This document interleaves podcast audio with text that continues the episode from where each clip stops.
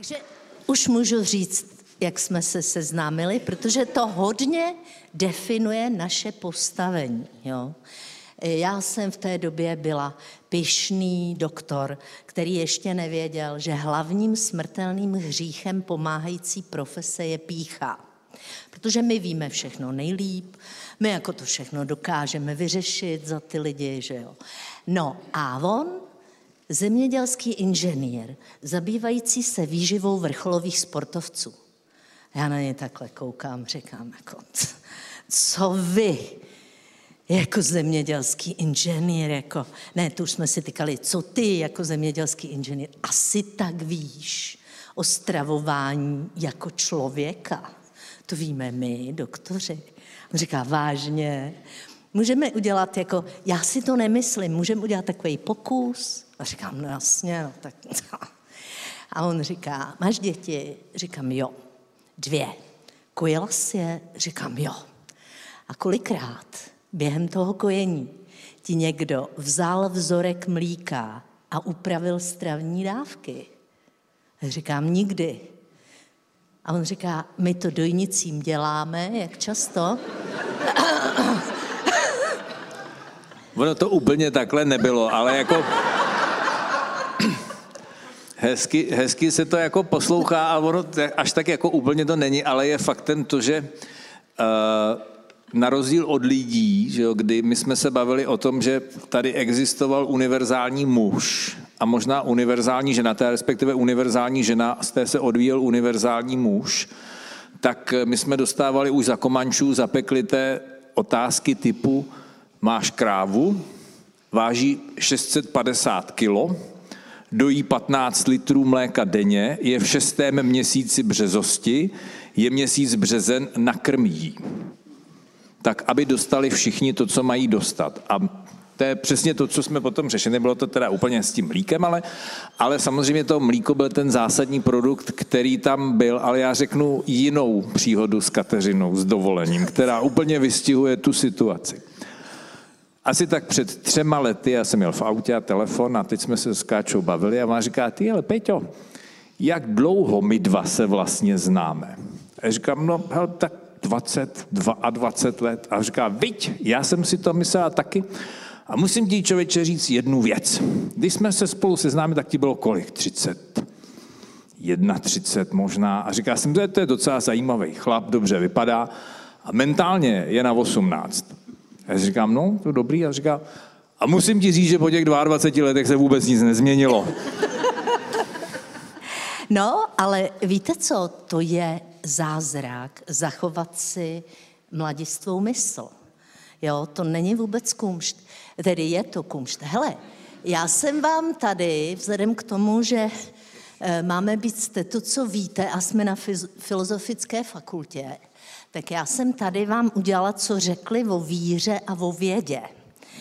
A tady je velice důležité, že věda je neustálá kritika všech výsledků vlastních, stejně jako cizích. Těch vlastních, jako to je podstatný. Jo. E, ono v dnešní době, tohle to si vente, to je o pochybnosti a vědě, a je to e, zhruba z roku 60. A v roce 89 najednou nějaký Anton Srholec, kněz Salesián, charitativní pracovník, říká, že víra se v dnešním světě stává vědou, dokonce jedinou vědou o skutečném životě. A člověk by si řekl, no co to povídá, že jo, to je úplná blbost. No ale pozor, tady máme, co říká Jiří Grigár.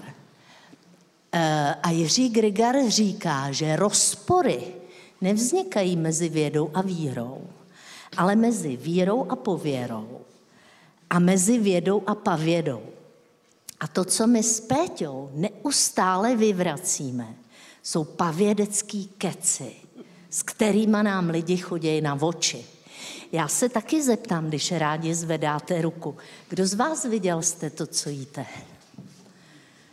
Výborně. A kdo z vás si myslí, že jsme tam říkali to, že lidi mají držet dietu.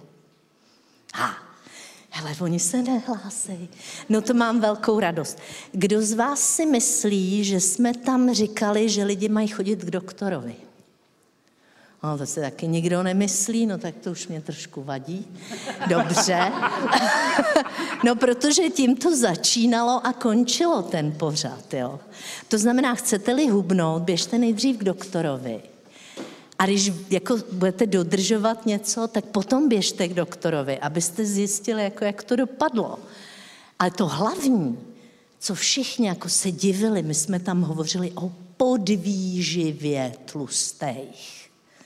Podvýživě. A víte, jak se dá dokázat podvýživa? Víte, jak se dá objektivizovat podvýživa? No, že tomu člověku dáte sníst normální porci a on toho není schopen. Jo? Takhle se to například dá poznat. Jo? To znamená, anebo, že mu vysazují různé hormony. To, že anorektičkám vysadějí pohlavní, to vědí všichni. Ale to, že dietářkám vysadí štítná žláza někdy, jo, tak to jsou jako věci, které lidi nevědí. Takže tady máme, že František Koukolík, můj oblíbený neurolog a filozof, říká, víra je to, co nelze dokázat a věda je to, co bude vyvráceno. Jo? A já když poslouchám, jak mi lidi říkají, že jako už Číňani říkali, jo, že se má jíst tohle a nemá jíst tamhle to. Mimochodem, kdyby někdo z vás chodil na čínskou medicínu, tak vám tam doporučí vysadit mléko. A víte proč? Protože ho Číňani neumějí trávit, ano. Ale to se našeho kavkazského somatotypu s 12 tisícovou historií konzumace mléka vůbec nějak jako nesrovnává, chápete? Stejně tak, jako to, že my se snažíme svůj kavkazský somatotyp, to znamená robustní ženy velkých prsou, na mě nekoukejte, já jsem napůl prej mongoloidní typ. No vážně, asi jo, protože prej mám nějaký křivej tenhle malíček a e, mám teda samozřejmě širší pánev a žádný prsa a jsem jako tmavá a hlavně moje maminka byla takhle mrňavá a úplně černá a fakt jako vypadala jak korejka. Takže eh, my kavkazský somatotyp, jehož ženská velikost začínala 42 2B, se snažíme narvat do korejských hadrů.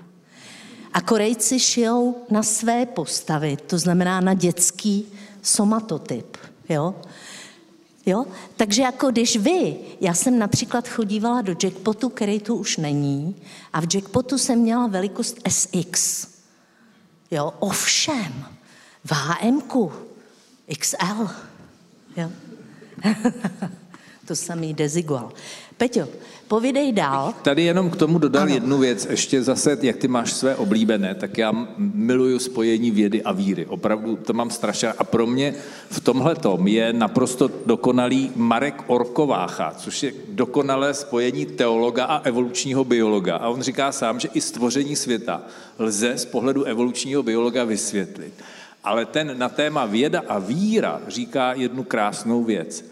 Věda se snaží všechno rozmontovat na součástky a pochopit, jak to funguje. Víra to dává dohromady a hledá smysl. A proto mi přijde, že věda bez víry nemůže nikdy fungovat. Výborně. A matematici vám řeknou, že takzvaný konsenzus říká, že jedna a jedna jsou dvě. Ale jedna a jedna může být jedenáct, jedna a jedna může být stará bedna, že jo, jak to známe, a jedna a jedna může být pár. Jo, takže jako podle toho, jak se na to koukne. Já jenom říkám, že mně se líbí ta negace, negace, negace. Jo. Mně se to líbí, když se to právě analyzuje. A to je taky další věc, to je rozdíl mezi námi dvěma. Protože já Péťovi od začátku říkám, že on má emoční inteligenci, to znamená, on jako rozumí tomu obrazu. A já mám tu analytickou, takže já to jako rozsekám na ty kousky, že jo, a koukám na to a prostě pojmenovávám a tak. A proto a... Kateřina vždycky vyhraje. Ne, ne, ne, ne, ne, ne, ne. E, proto Péťa e, mi říká ty hezké věci a proto já mu skáču do řeči. Jo. Tak, um, tohle to je jenom tak pro vás, že my jsme jako starý druh. Je otázka, jestli 200 tisíc, 250 tisíc, jo, to je otázka. To se furt uh, paleoantropologové uh, různě domlouvají. Nicméně, uh, zhruba po 10 tisíc generací našimi stresory na prvním místě byl hlad. Takže my údajně, teoreticky, máme kus genů po neandrtálcích. Jo, to, to se zjistilo, představte si, ze skamenělých bakterií ze zubů. Jo. Že vlastně kromaňonci a neandrtálci se minimálně líbali, ale možná taky jako spolu něco měli, nebo se jenom o potravu nějak střídali, ale pravděpodobně gen obezity, to znamená to, co nás adaptuje na žití na severní eh, polokouli, kde jsou jiné světelné podmínky a méně potravy, možná máme fakt od těch neandrtálců. Já bych tady doplnil jenom jednu věc, protože jsem se setkal s tím, jsem byl napaden za to, že přece obezita není kódovaná geneticky, že už se to dávno vyvrátilo, tak bych chtěl jenom říct, že zhruba dneska se hovoří už o 300 genech, ano. které mají potenciálně vliv na vznik nadváhy a obezity. Z toho 14 naprosto prokazatelně a jeden gen, pokud ho máte, tak jste morbidně obézní, naprosto zdraví, takový to fit fat, hmm. nikdy nezhubnete. Hmm. Na druhou stranu, když máte mutaci jiného genu, nikdy nepřiberete. A prostě ano. zůstanete pořád štíhlí. Tady, když se kouknete, kdo z nás má co, že jo, tak je to jasný. A, a navíc, eh, já vždycky, když jako slyším, že v rodinách lidi se snaží hubnout, jo, a že soutěže, kdo jako víc hubne a tak, tak vždycky dělám to, Peťo, pod sem, já jsem se dovolila, že říkám, hele, všimněte si nejprve rozdílu kostry. Kolik měříš na vejšku, Peťo? 179. Ano, tak já už v dnešní době 163. E, kolik vážíš, Péťo? Dnes ráno 83,7. Se vážíš každý den, jo? Ne, zrovna byl ten den dneska. OK. Já naposledy, naposledy u obvodáka 67 kilo. Jakou máš velikost nohy? Nevím. Záleží, kdo ty boty ušil. 42 až 44. Bezva. Já mám 39. Ukaž pěst takhle. V obráceně, ať to viděj. Vidíte rozdíl našich pěstí, jo? Vidíte to? To znamená, Péťa má větší obsah kostní hmoty. Jo? Prostě jeho kostra váží víc kilo než moje kostra. On je chlap. To znamená, i kdybychom byli stejně velcí, tak on má o 10% svalové hmoty víc než já a o 15% kapacity plic víc než já. Jo. Proto neexistuje jako závodní sport snad kromě šachů a žokejů, no kde chlapi soutěžejí proti ženám. No já myslím, že jsou to ještě ty, ty e-šoupání v rámci počítačů, nebo jak se tomu říká. No dobře, ty... ale jako myslím sport, jakože jo, tak prostě tam, kde to má ten člověk předvíst on sám, tak to vůbec jako nejde. Takže kdo z vás se snaží v rodině jako dva lidi hubnout a nějak spolu soutěžej, tak to musí být lidi stejného věku, stejného pohlaví, stejné tělesné stavby, stejného zdravotního stavu, stejného věku a stejného složení těla. Jináč to není fér. A jináč, když jde rodina, tak prosím, muži čekají na ženy, mladší čekají na starší, zdraví čekají na nemocný a hubený čekají na obézní. Když ne, je to týrání. Jo? Mně tady napadla ještě jedna poznámka, jak si tady líčila, že všichni musí být stejní, ale výsledek bude vždycky odlišný. Ano, výborně. To je důležitý, jenomže já jsem říkala, že mají mít stejnou tělesnou stavbu, což při, při stejném pohlaví jde, ano. ale při odlišném pohlaví to nejde. A tady se bavíme o biologii a to je něco, co si jako je zajíma, mě by zajímalo, jestli se někdy nechá nějaká žena přeoperovat na muže a bude soutěžit proti mužům. Ano. Jo, dnešní sport to dokazuje a jsou z toho různé aféry, kdy sportovci se staví proti, protože už se to objevuje i ve sportu. Pardon? Muž se nechá přeoperovat na ženu a soutěží proti ženám, to jo. Ale žena se nechá přeoperovat na muže a soutěží proti mužům, to se neděje. Protože by prohrála. Ne? Není blbá. No. A, takže tady máme adaptační mechanismy druhu homo a to nejdůležitější máte červeně. To znamená, metabolismus se přizpůsobuje podmínkám. Jo? A já to, já to říkám jako příklad ze svého osobního života. Když takhle přednáším, tak říkám, jak jsem byla ve Stardance a tam je docela důležitý to jako na kila, jo, na kila prej. Takže já jsem ve Stardance měla 18 hodin pohybu týdně plus, to znamená jako to je strašně moc. A jedla jsem víc než můj dvoumetrový přítel, nějakých 15 tisíc asi kilojoulů. A dělala jsem něco, co mě šíleně bavilo a tancovala jsem od 9 do 12 každý den vyjma neděle. Jo. A já jsem za tu dobu přibrala, já to zdůrazním, přibrala tři kila na váze, svalové hmoty, upozorňuji, byla jsem klimakterická paní. Jo, mě bylo tři a pade. Přibrala jsem tři kila na váze, ale z velikosti 42, kterou už mám za teď, jsem měla velikost 36, 38. Ale plus tři kila na váze. A všichni říkali, vy jste zhubla, kolik kilo? Říkám, přibrala tři. Prostě mě se zvýšil obrat. A poznala to větnamská paní, co mi dělala nechty. Ta říká, co tu děláte s nechtama? Vám nějak rostou? A kadeřnice mi říkala, že jako proč chodím jednou za tři a ne za šest týdnů na vlasy. Protože když se vám zvýší obrat, tak se, no, samozřejmě skončilo Stardance, že jo. A do, rok to vydrželo a do roka šlus. Protože jako 18 hodin pohybu nemám čas, bohužel. Jo, takže můj problém. Ale jenom chci říct, že hubnout na kila je úplná blbost že se hubne na tvar těla a na zdravotní stav, na výkonnost. Jo? Tak, povidej.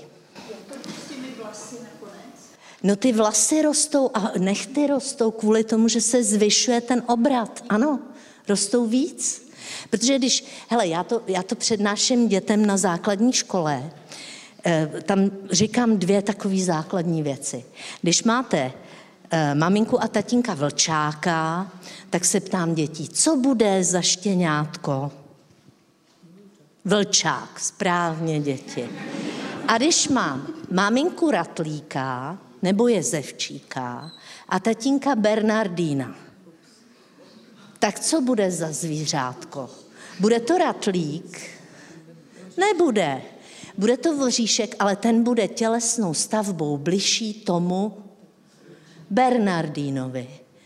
Ale prostě proto, protože je mohutnější, tak to zvířátko prostě bude vypadat jináč než maminka. Ale to vůbec neznamená, že stravou se to dá nějak jako nedá. Nedá, jo? Tak to je jedna věc, co jim říkám. A druhá věc, co jim říkám, že v okamžiku, kdy máme nějakou starost nebo něco, a my to zajídáme jídlem. Je to dobře nebo špatně? Tak kdo si myslí, že to je dobře? A kdo si myslí, že to je špatně? Tak, výborně, to je moc hezký. Takže já se zeptám, stres záleží, jestli je akutní nebo chronický. Při akutním stresu máte stažený žaludek a nemůžete prakticky jako jíst. Jo? Tam jste ohroženi daleko víc než při stresu chronickém, kdy zvyšujete spotřebu potravy, abyste obalovali nervy tukem a abyste nějakým způsobem zvládali ten stres. Ale potřebujete maloobjemovou vysokoenergetickou stravu, to znamená sladkou tučnou nebo slanou tučnou.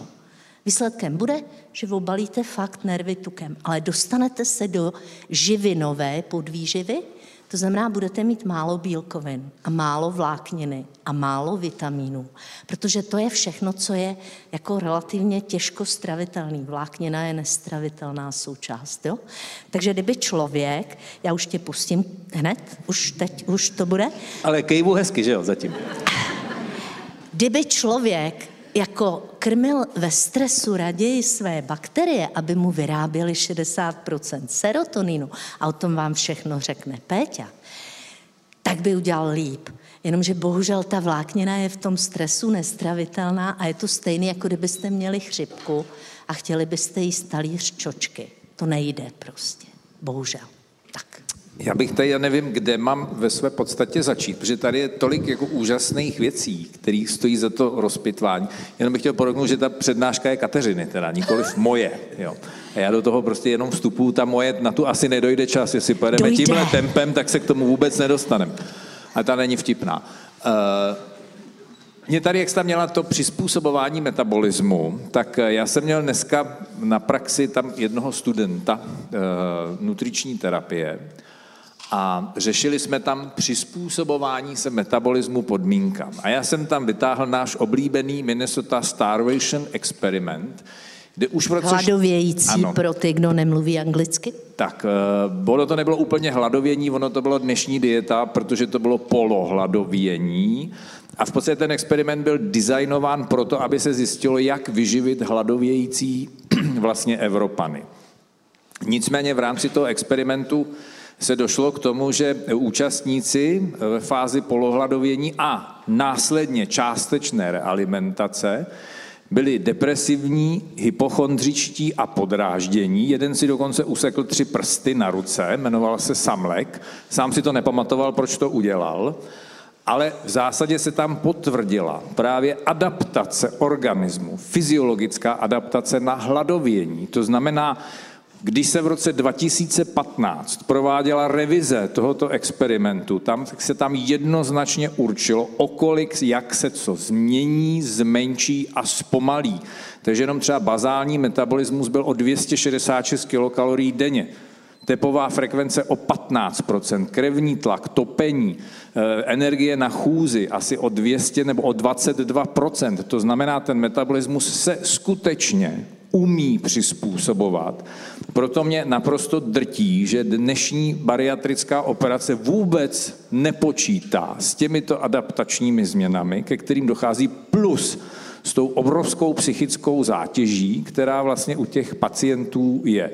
Ale i opačným směrem, já to dokončím, funguje, že vlastně někdo si dal tu práci a spočítal, kolik je průměrný energetický příjem v Americe a průměrná energetická spotřeba. A vyšlo mu, že pokud by fungovala jednoduchá matematika a člověk by byl uzavřená jaksi nádoba, platili fyzikální zákony, tak každý Američan by ročně musel přibrat 100 liber.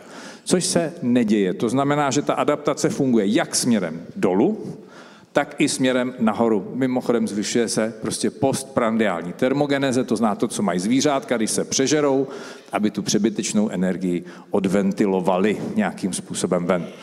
Já jsem jenom chtěla říct, že takový nechtěný důsledek za prvé v tom minnesotském experimentu v roce 44 byli mladí, zdraví muži. Eh, v tom roce 2015 to byli taky muži, viď? Protože já jsem říkala, že nikdo neví, co všechno vydržej ženský, kdyby tam byli.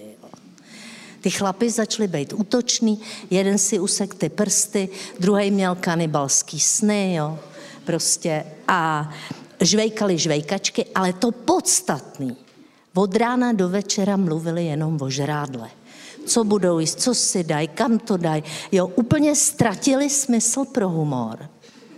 Chodili do kina, aby se schovali, ne aby se podívali na film.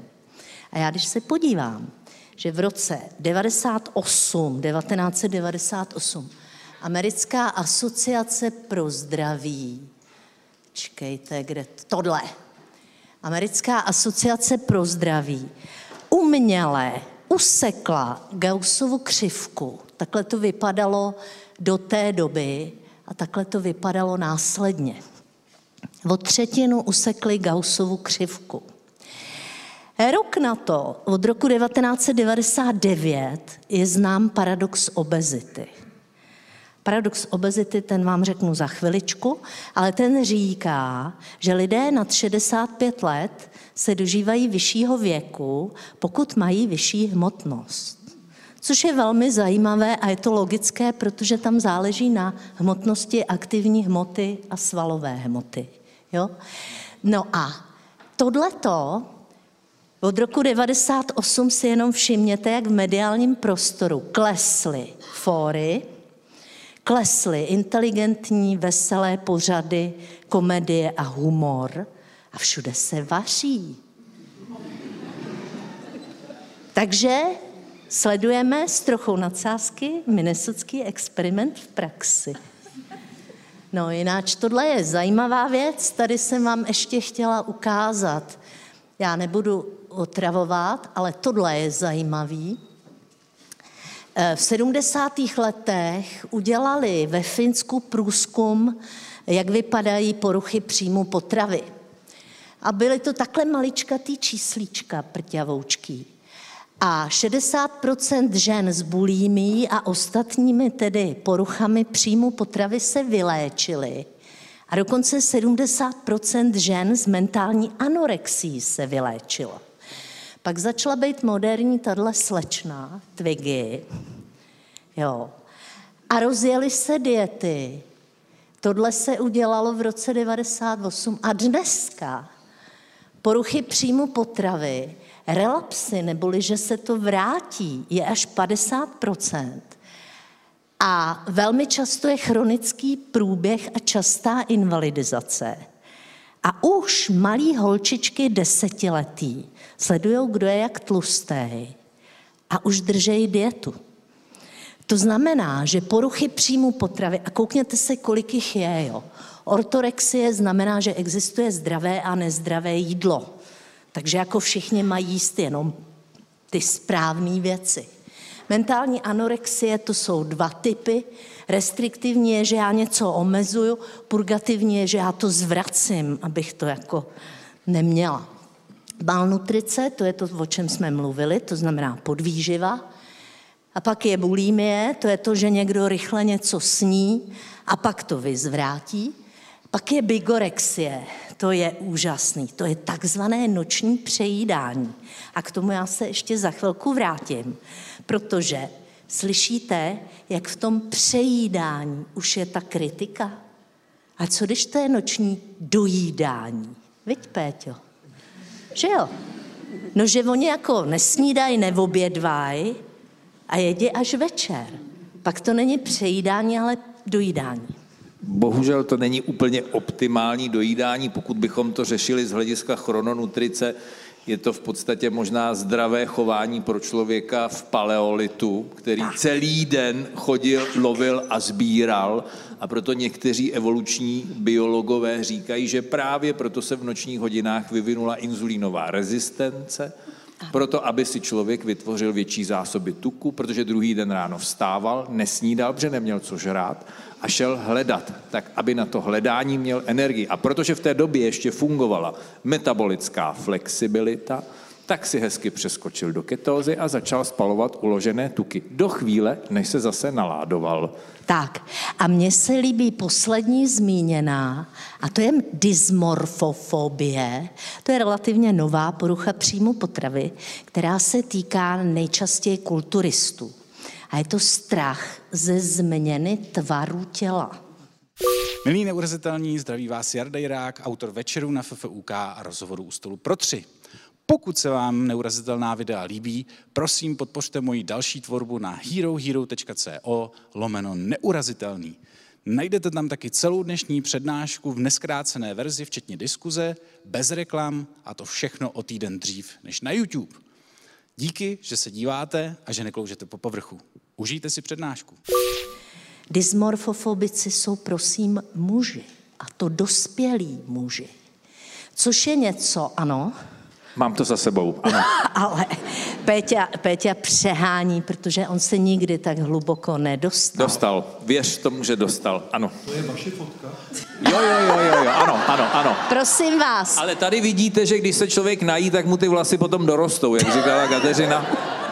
Takže prosím vás, tamhle ten pán, to není vycvičeno. Dysmorfofobici absolvují eh, plastické operace, kde dostávají implantáty, jako mají ženy implantáty prsou, tak oni dostávají implantáty jako svalů, aby to jako vypadalo jako svaly, chápete? Počkej, Jo. ale to já ti musím do toho vstoupit, tak jak vy máte, jak ta emancipace funguje i u nás mužů, tak Aha. vy máte ty push-up podprsenky. Já jsem teď dávno zjistil, že muži mají push-up slipy, Ano, aby se jim ta prdel zvedla no a ten zadek Ano, nebyl tak povyslý a vypadali jako lovci. ano. Tak hele, tady máte paradox obezity a já jsem pro jistotu vám tam napsala citace a tam si jenom všimněte, že o paradoxu obezity se ví od roku 99. Zeptám se, kdo z vás o ní slyšel v mediálním prostoru? Aha. A kdo z vás slyšel o zdravém body mass indexu, že má být do 25 kg na metr čtvereční?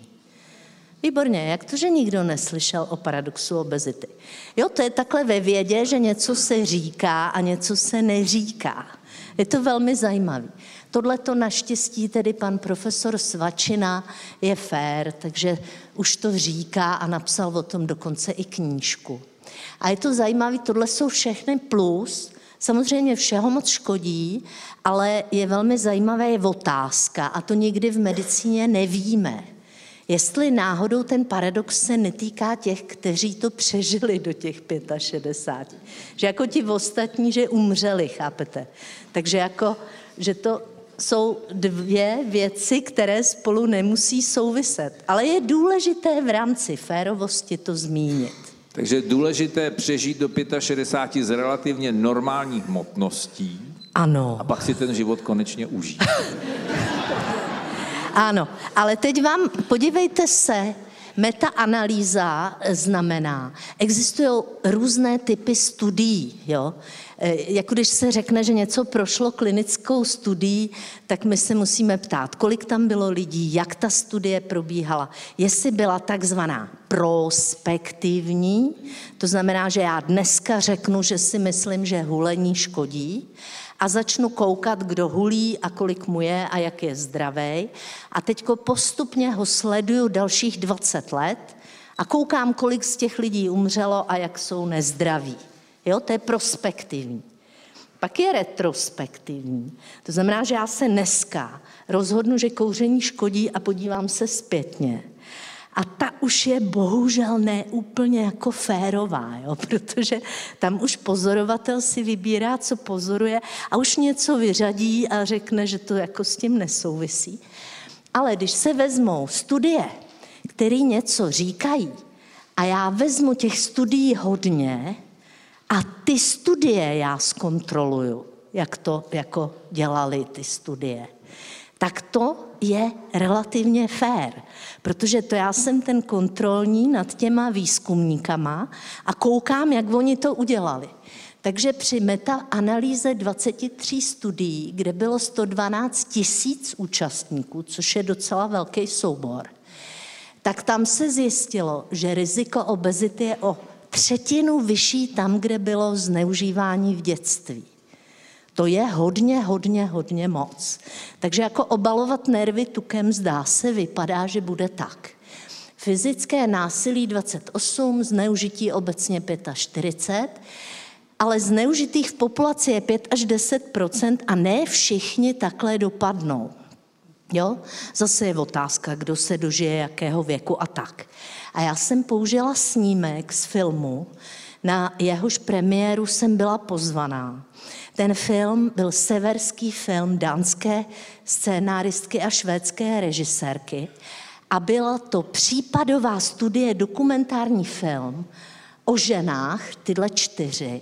Jedna měla otce alkoholika, jedna byla zneužívaná pedofilem, jednu e, nutili sportovat a hubnout, to je ta s těma velkýma prsama, a jedna nevím co ještě, držela diety.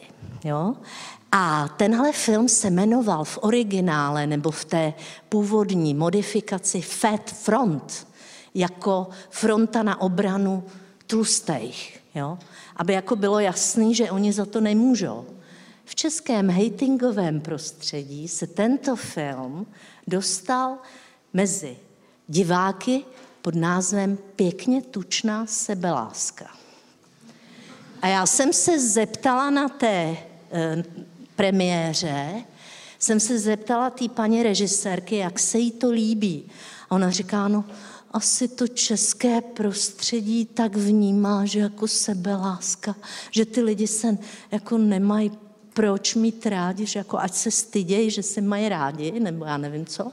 A vzadu vstala taková vel, velmi štíhla, zřejmě anorektička a řekla, no je to cool, teď jsou hrozný. jo? Což bylo teda šokující. Ty dvě dámy tam pak moc dlouho nezůstaly. A já jsem si tam uvědomila, jak ten hating v našem prostředí je teda mega moc. A když to s trochou nadsázky srovnávám, tak když máme e, dva typy pacientů, jedni mají tedy nadváhu, jak jste slyšeli od Péti, geneticky mnoha geny danou, kdy prostě s tím nemůžou nic dělat. A druzí mají stejně geneticky danou dispozici k nádorovému onemocnění. Teďko oba ty typy, jeden bude teda nedržet žádné diety a nesportovat. A druhý třeba, který má v rodinné anamnéze nebo eh, v genech eh, tendenci mít rakovinu žaludku, tak bude chlastat a kouřit, jo? Takže to samý. Onemocní. Základní rozdíl bude, jak se na něj budou dívat. Jo? Zatímco ten s tím nádorovým onemocněním tam se budou snažit, aby netrpěl, budou mu vyjadřovat soucit, budou mu říkat, ty za to nemůžeš, no tak eh, ano, kouřil si, jasně, ale uh, uděláme ti všechno pro to, aby tě to nebolelo, aby si to jako... Kdežto ten, kdo má jiné geny, tak se dozví, no, jsi prase, si za to můžeš sám, prostě, ta, se styď. Jo? A my s Péťou, když jsme Eh, byli v tom pořadu. My jsme například trvali na tom, že se těm účastníkům bude říkat buď účastníci, anebo hubnoucí. Že se jim jako nebude říkat louštíci. Jo? Jo? Já mám jednu věc, že vzhledem k tomu, že eh, tu práci dělám dlouho a dneska jsem psal číslo klienta 9020. Hmm. A tak si můžu dovolit říct, že za každým kilem, který je nahoře, je vždycky velmi silný příběh. A rozhodně to není o tom, že ten člověk si to přál, eh, nebo že byl tak strašně nedisciplinovaný, ale prostě hold ten začátek toho jeho života, aniž by už on do toho mohl nějakým způsobem zasahovat, nebyl úplně jednoduchý. A to můžeme začít už někde v prenatálu a systémem porodu a tak dále. To znamená, že my se tady pořád pohybujeme v rovině toho si nepochopení té celkové problematiky, protože pořád tady žijeme v tom, že seš tlustej, tak nežer a hejbej se. A málo komu dochází, že ten problém je mnohem, mnohem složitější a začíná někde tam, kde já vlastně nejsem schopen to ovlivnit. A e, bohužel rodiče pořád ještě tuhle tu myšlenku nechtějí přijmout a můžu vám říct, že mě jako nemrzí, já už jsem si na to víceméně zvykl. Když na e-mail, prosím vás, máme tlusté dítě, můžete ho opravit v uvozovkách? Jo, jo. Tak já říkám, dítě nechte doma a přijďte vy, protože problém je váš, nikoli v toho dítěte. Už se nikdy neozvou. Nikdy. Eh, je to něco, co jsme nevěděli do té míry takhle jako explicitně, dokud jsme neměli možnost být v pořadu jste to, co jíte. Peťo, 75% tam bylo šikanovaných od rodičů. Možná mnohem víc. Ty vztahy nikdy tam to bylo nebyly šílený. hezký. Ano, ale jako eh, ty lidi byli na to zvyklí. Představte si, že přijedete prostě do rodiny, kde paní takhle přikrčeně a její manžel alkoholik říká, no jo, ta moje tlustá kráva, jo. A teď tu sami říkají, ty děti, pojďte se na nic, co ona žere. Matce, děti, jo. E, takže tam jako bylo vůbec strašný sundat z těch lidí stigma a já schválně jsem vám dala tenhle ten, co je to epidemie. Proč pak byly epidemie moru a cholery a dneska už nejsou? No, protože se neznala úplně příčina, neznala se prevence a neumělo se to léčit. Jo? Dneska máme epidemii metabolických chorob a obezity.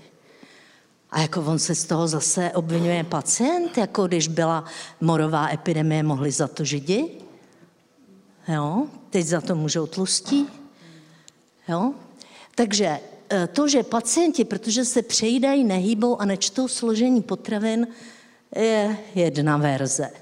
To, že stát, protože nehlídá kvalitu potravin na trhu a zanedbává péči o těhotné a kojící ženy, je druhá verze.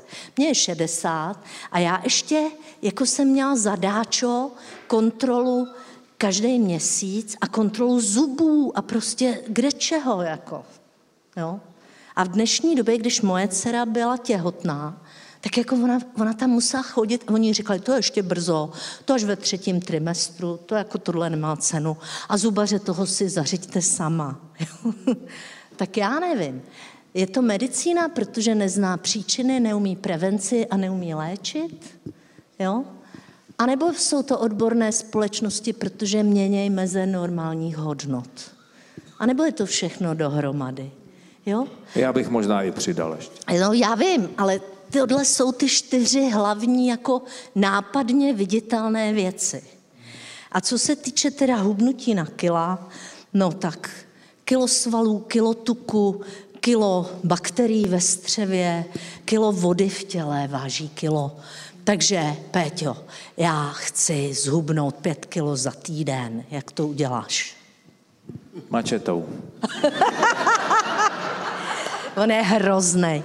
Já myslela, že mi dá projímadla a odvodňovací čaje a on rovnou mačetu.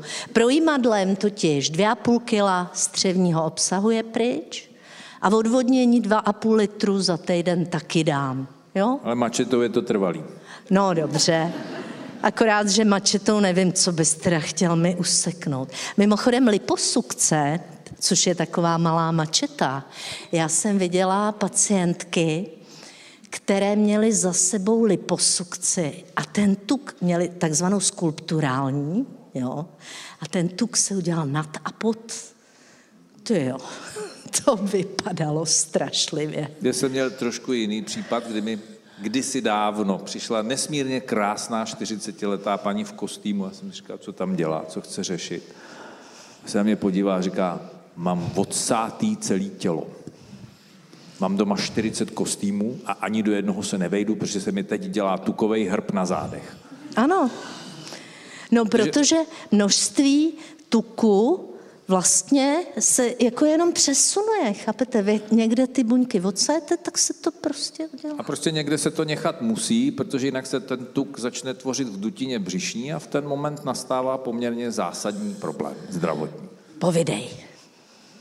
To asi nemusíme, to všichni vědí, že no, útrobní tuk je spojen s jako jeden ze spouštěcích momentů. Já si netroufám už dneska říct, že jako tuk spouští, nebo že je tam jedna příčina. Ale je to jeden, protože je to vlastně velmi metabolicky aktivní tkáň, která produkuje celou řadu hormonů a, a cytokínů a dalších. Takže vlastně může být příčinou celé řady onemocnění, ale taky nemusí. To záleží. Já jenom tady, eh, tohle je moje jaksi taková ukázka toho, jak tvar těla většinou souvisí eh, s hormony. Jo? To první je testosteronová postava, ale takovouhle postavu může mít i dívka nebo žena, pokud je vrcholová sportovkyně a v anamnéze se dozvíme, že začala menstruovat až po ukončení exponenciální fáze růstu, to znamená po 15. roce věku. Problém bude, že tato žena normálními cestami neporodí, protože její pánev je natolik úzká, že bude potřebovat eh, císařský řez. Mimochodem od doby, kdy Americká asociace pro zdraví snížila body mass index pod fyziologické meze, mimochodem body mass index je nepřátelský ženám, protože, jak už jsem říkala, muži jsou vyšší než ženy, mají větší množství svalové hmoty, ale ten hlavní rozdíl mezi muži a ženami je, řekne to někdo? Prsa přece. A kilo prsou váží kilo. A mně, když přijde dáma, která má Gčka, a já jí říkám, a víte, kolik vážejí ty vaše prsa? A to určitě nemáte vyžraný, protože kdyby šlo vyžrat i v obyčejný Cčka, tak už je mám, že jo.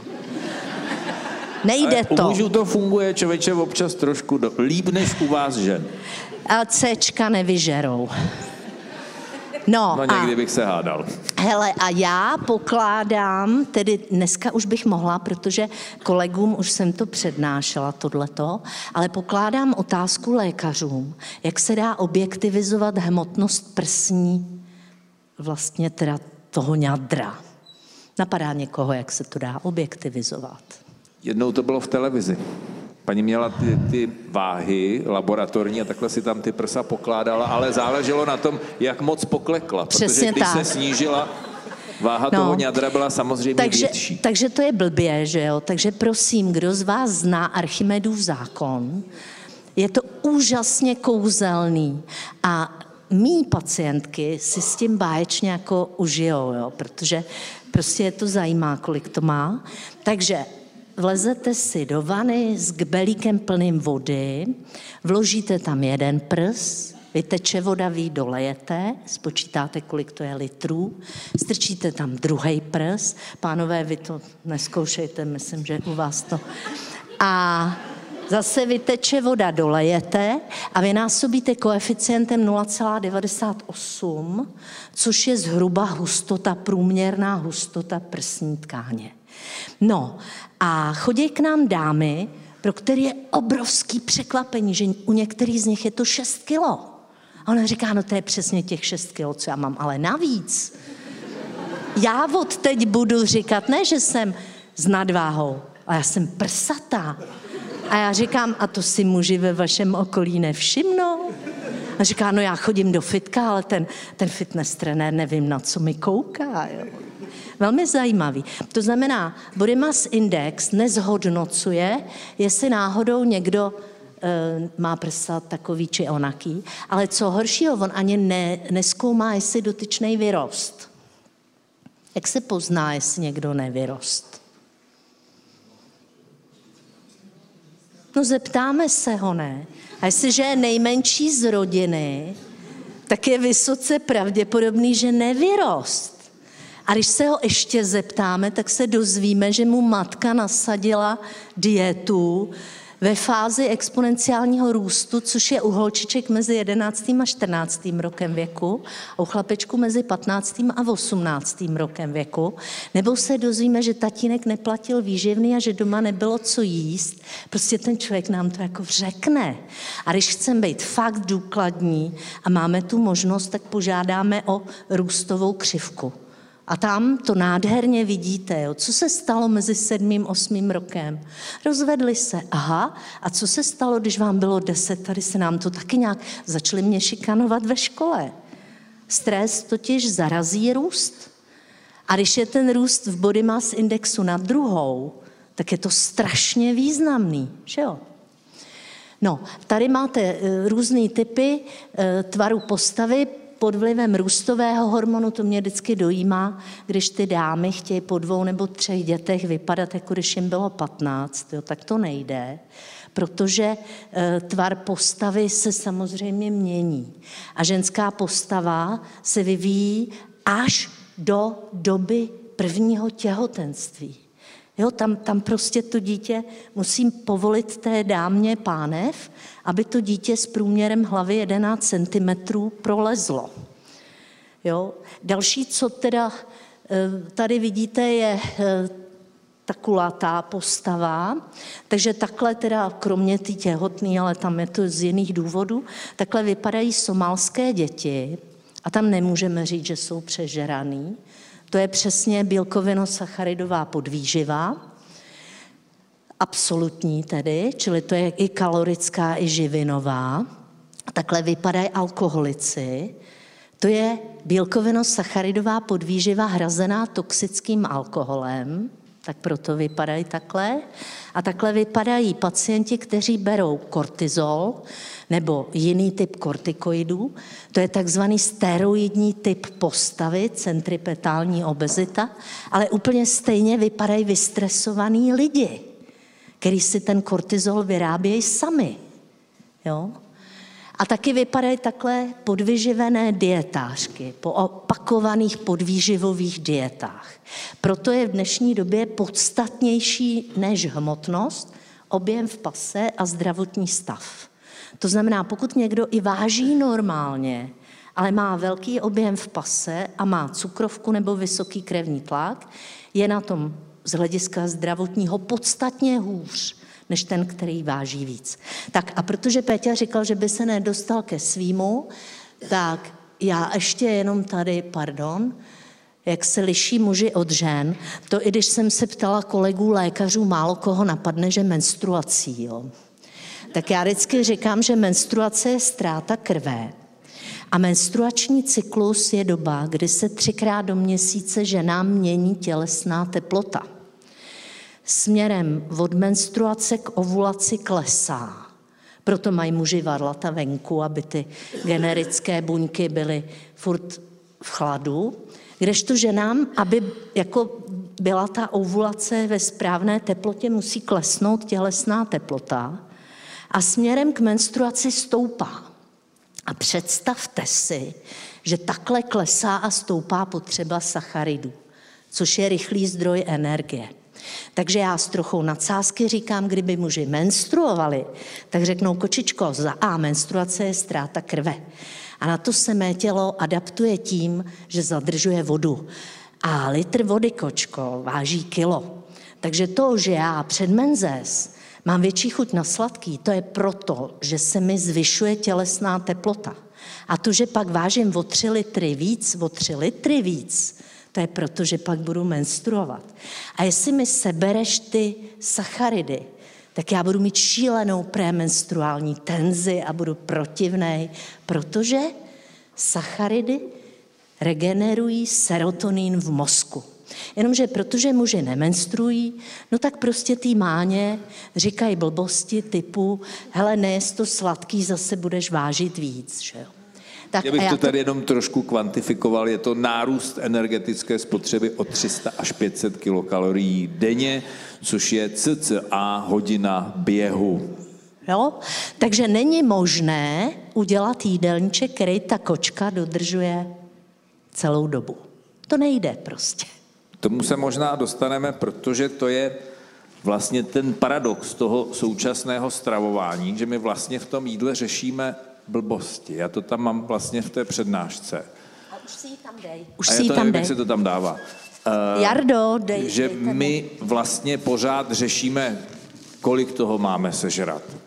A jestli to máme mít ve dvou jídlech, anebo v jednom, a jestli máme být vegani nebo co. A nedochází nám úplně jiné a podstatnější věci. A e, mě vždycky dostane to, když se potom dostáváme k tomu, že já tam udělám tu přednášku a dostanu otázku, a kolik teda plátků chleba si mám dát k večeři. Jo, jo. A na to byla krásná odpověď, protože v pohádkách je všechno a v moudrých pohádkách je to nejvíc. Když přišel ten císařův pekař, teda pekařův císař, k tomu Scottovi a on mu přines ten elixír mládí a on mu říká, kolik se toho pije? A on mu říká, co kdo snese. A takhle je to v podstatě i s tím jídlem. A já už mám mluvit teďka? No jasně. Já nevím, kolik Teďko, je hodin. On bude primář a já mu budu sekundovat. Tak vzhledem k tomu si nepamatuju, co všechno tam je, tak uh, dáme ho tam nebo nedáme ke lhunu v Dej ho, dej dáme ho, dej ho. To je taková nesmírně zajímavá věc. Uh, kdy mě potěšilo, že i televize Prima to dokonce nedávno teď měla dokumentární pořad o Kelhůnově experimentu. Kelhůn byl slavný etolog, který choval, eh, choval, zkoumal chování myší a, nebo živočichů a myši ho zaujali a vytvořil, vytvořil několik experimentů ve spolupráci s Národním ústavem duševního zdraví ve Spojených státech, to znamená, nebyla to jako jen tak nějaký experiment, kdy se snažil zjistit, co se stane, když se myším vytvoří naprosto luxusní život. A já bych to zkrátil do jedné odpovědi Japonsko. To znamená, že eh, dva, čtyři páry zdravých myší se exponenciálně množily, protože měli krásné prostředí, naprosto bezpečné prostředí, adlibitní stravování, ochranu proti nemocem, parazitům, prostě všechno měli zajištěné, naprosto luxusní. Největší tahle studie, nebo tenhle pokus trval v podstatě poměrně dlouhou dobu, jmenoval se to Universe 25. A Zvláštní, on si myslel, že tam dojde, že ty myši se rozmnoží až na tři tisíce kousků a to se nestalo, ono to skončilo o něco dříve.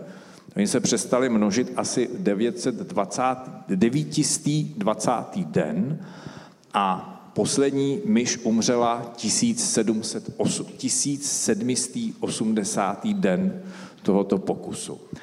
A na té populaci bylo možno krásně, nebo respektive to, co se děje dneska s naší společností, je možno krásně přirovnat k tomuto experimentu. Mně se tam nejvíc líbily krásný myši. Že krásný myši se vyčlenili na okraj společnosti, starali se pouze o své kožíšky, to znamená, že byly opravdu krásné, hezky se stravovali, přestali souložit a věnovali se jenom sami sobě. A to, že potom začaly být, logicky ženy začaly být agresivní že na samce, protože samci přestali hájit své rodiny, takže ženy přebrali jejich roli, pak začaly být agresivní i na ty děti. Chlapi to nedali, ty myší, stali se z nich homosexuálové, no a ta populace logicky vymřela. A vlastně ty Japon, ta japonská populace je na té sestupné trajektorii, stejně jako Evropa, tam mám nějaký čísílka, jak jsme na tom teďka, ale to asi nebudeme řešit, to je takový trošku stresový. Já ještě, te, promiňte, eh, my s Péťou jedem furt synchronně, jo, takže Kelhunův experiment jsme taky oba přednášeli furt a tam bylo zajímavé, že jakmile ty myši museli spolupracovat, to znamená, aby jedna dostala nažerat, druhá musela něco sešlápnout, nebo aby jedna se otevřely dveře do jejího doupátka, druhá musela něco zmáčknout. Tak když začali spolupracovat, tak se ten behavioral sink, neboli ta fáze toho katastrofálního jako ničení, se vlastně zastavila. To znamená, že pokud chcete mít děti, které budou šťastné a všechno jim naservírujete, tak vytváříte předpolí proto, že budou se izolovat, budou se pozorovat, budou, jako ne, když nepotřebují spolupracovat, tak si vytvoří svoji míru stresu. Já, když jsem tohle přednášela na České lékárnické komoře, tak se mi tam ozval jeden pán s tím, že říkal, že Kelhunův experiment, a měl pravdu, ono to bylo jako oponováno, samozřejmě vědci si vyvracejí, že, jo? že se nedá extrapolovat na lidi, protože myši jsou myši a lidi jsou lidi. Ano, samozřejmě. To říkal i Konrád Lorenz, jiný etolog, který napsal krásný eh, takový tenouličkej spisek osm smrtelných hříchů civilizace. On se původně snažil jako říct, že ty zvířata to mají nějak a člověk, protože myslí a má ten rozum a kulturu a tak, že to má jako jinak. Ale on ke stáru uznal, že bohužel ne, protože člověk, který se začne flákat a začne mít úplně geniálně dobrý podmínky, tak začne být instinktivní a stává se v podstatě zvířátkem.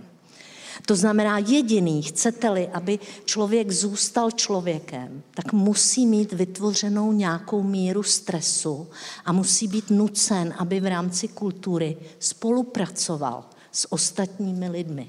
Jinak jsme v pytli. Já bych jenom zmínil fyzického stresu především, ano, protože ano. na ten jsme zvyklí a ano. jsme na něj adaptovaní. A je to v podstatě o tom tady, jak padly ty sportovci, tak ti jsou toho typickým příkladem, že ten sportovec, který dostal od toho pána Boha naděleno po všech stránkách, tak většinou ve finále prohrává s tím, kdo nedostal naděleno, ale musí se víc snažit, víc makat a víc tomu dát. Protože ten, kdo to dostal, tak logicky, proč by se snažil? Protože on to má ve své podstatě zadarmo.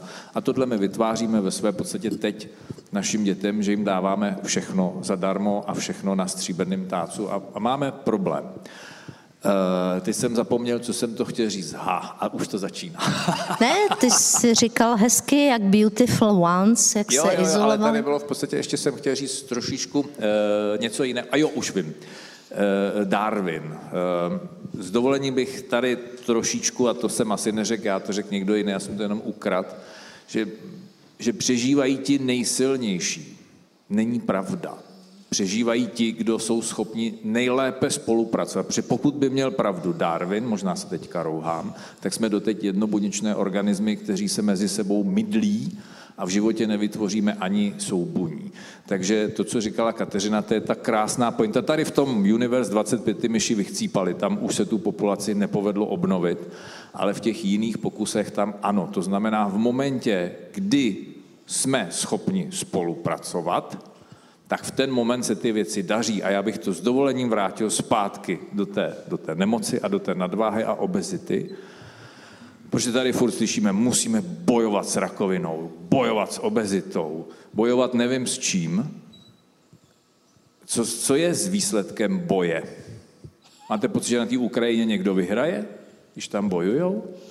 Máte pocit, že vy můžete vyhrát boj s vlastním tělem, že můžete zabít, přebít. Zabít ho můžete, že jo, když s ním budete bojovat. Že ten problém je úplně někde jinde. Já se s tím musím smířit. Já to musím přijmout. Prostě hold, to tak je. Ve chvíli, kdy se s tím budu prát, tak nikdy nemůžu vyhrát. Nikdy. Já, Peťo, tě poprosím o spolupráci, ukážeme vám to na modelu. Tlač proti mně, teďko bojujeme jo, oba zvyšujeme uh, a vůbec nic se neděje. Vidíte, jo? A teďko budeme spolupracovat, takže takhle a takhle. Vidíte? Velké změny. Jo? To znamená, ale zůstáváme v kontaktu. My musíme zůstat v kontaktu se svým organismem a spolupracovat s ním. Naučit se zjistit, co mu škodí, co mu prospívá, co vede k tomu, že je únava, co vede k tomu, že jíme nějaké věci divný, hnusný, odporný. Tak a to je přesně to, co jsme já se vrátím zpátky ke stetu, co jíte, protože oběma s Kateřinou nám tekla voda ze zubů, když přišel člověk a řekl, já potřebuju ten byč, já potřebuju ten trest, já potřebuju ten dozor. K čemu je to dobrý? V momentě, kdy zmizí dozor, zmizí byč, zmizí trest, tak se vracím pochopitelně zpátky, protože proč bych se měl nechat dobrovolně týrat? Takže až v momentě, kdy sám sebe přijmu a pochopím tu jedinečnost a tu funkci toho organismu a začnu ty věci pro sebe, pro sebe dělat s láskou a smířím se s tím, že můžu dávat až v momentě, kdy sám mám dostatek, tak v ten moment se to povede. Se to lepší. A je velmi zajímavý ten byč, to je informace o dvou věcech. Za prvé, ten člověk byl týraný. To znamená, někdo nad ním nějakým způsobem tím byčem mával. Takže on ztratil sebeúctu a teďko čeká, kdy jako někdo převezme tu odpovědnost, aby to jako udělal za něj. Jo? Protože on už si nevěří. Takže velmi často i Péťa, i já, i kameramani, každý z toho týmu se snažil těm lidem dodat sebe důvěru že oni to zvládnou, že to třeba nepůjde tak rychle, že to bude třeba pomaly, ale že to nic neznamená, že oni to dokážou, ale musí se rozhodnout, že některé věci, a to říkají krásně buddhisti, že existují dva typy problémů. Jedny nemají řešení, takže nemá cenu se vůbec snažit. A druhý mají řešení a to řešení se časem vynoří. To znamená, že když ten člověk se má rád a ne nechá nad sebou mávat byčem a tejrat se a mučit se, protože jako jíst, co mu nechutná a sportovat, co ho nebaví, tak to je opravdu sebetýrání a to nikdo nevydrží. Takže když ty lidi se rozhodli, že to takhle nebudou dělat, tak to dokázali sami a stali se nám krásným spolupracujícím vlastně parťákem do týmu. Já bych tady, Kateřina mi připomněla, zase jednoho z účastníků, ale já jsem, že mám báječnou, mám tři děti, a mám báječnou dceru, která sportuje, a dobře sportuje. Jednou jsme měli debatu na téma, jak se pozná dobrý trenér. Já říkám, no asi to jako umí, a to já si říkám, ne.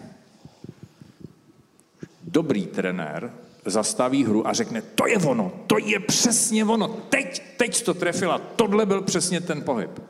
Zastaví a upozorní na to, když je to správně. Co udělá? Dvě věci. Za prvé, zafixuje pohybový stereotyp, protože na něj upozornil, a za druhé, zvýší sebevědomí. Pochválí. Pochvalu. Špatný trenér funguje. Co zas děláte vy, debilové? Kolikrát jsem vám říkal, že takhle to dělat nemáte. Takže udělá přesně to samý. Zafixuje chybný pohyb a ještě srazí sebevědomí.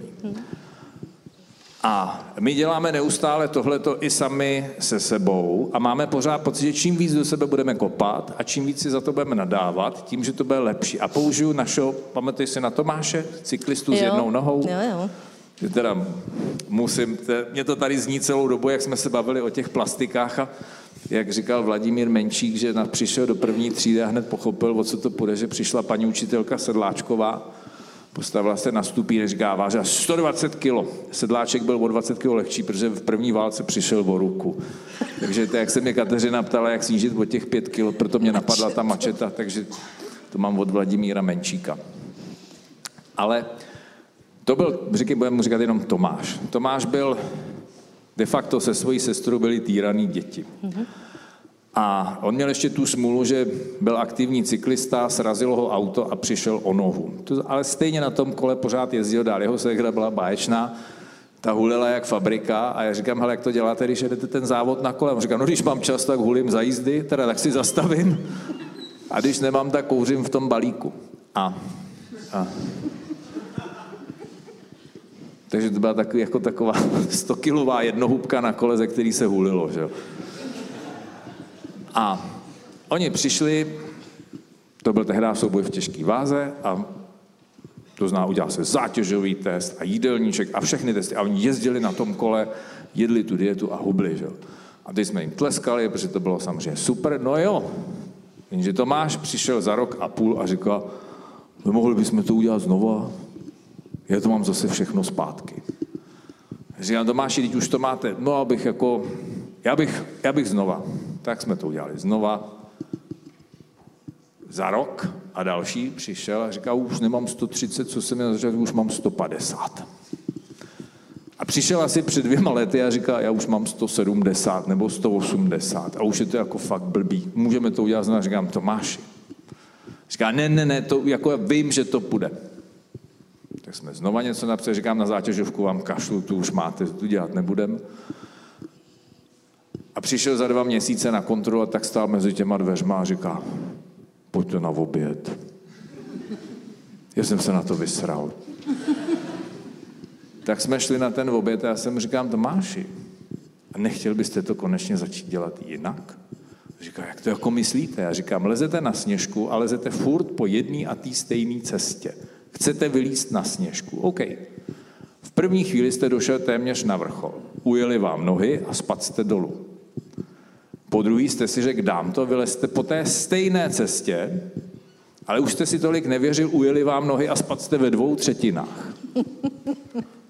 A skončilo to tak, že jste si přestal úplně věřit a po, po třetí už jste se jenom na tu sněžku podíval a říkal jsem, to nedám.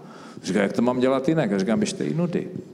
Říká, jak to myslíte? A říkám, běžte na psychoterapii a běžte k fyzioterapeutovi. Protože na tu nohu už se nemůžete postavit a psychicky se furt motáte v jedněch a těch samých problémech.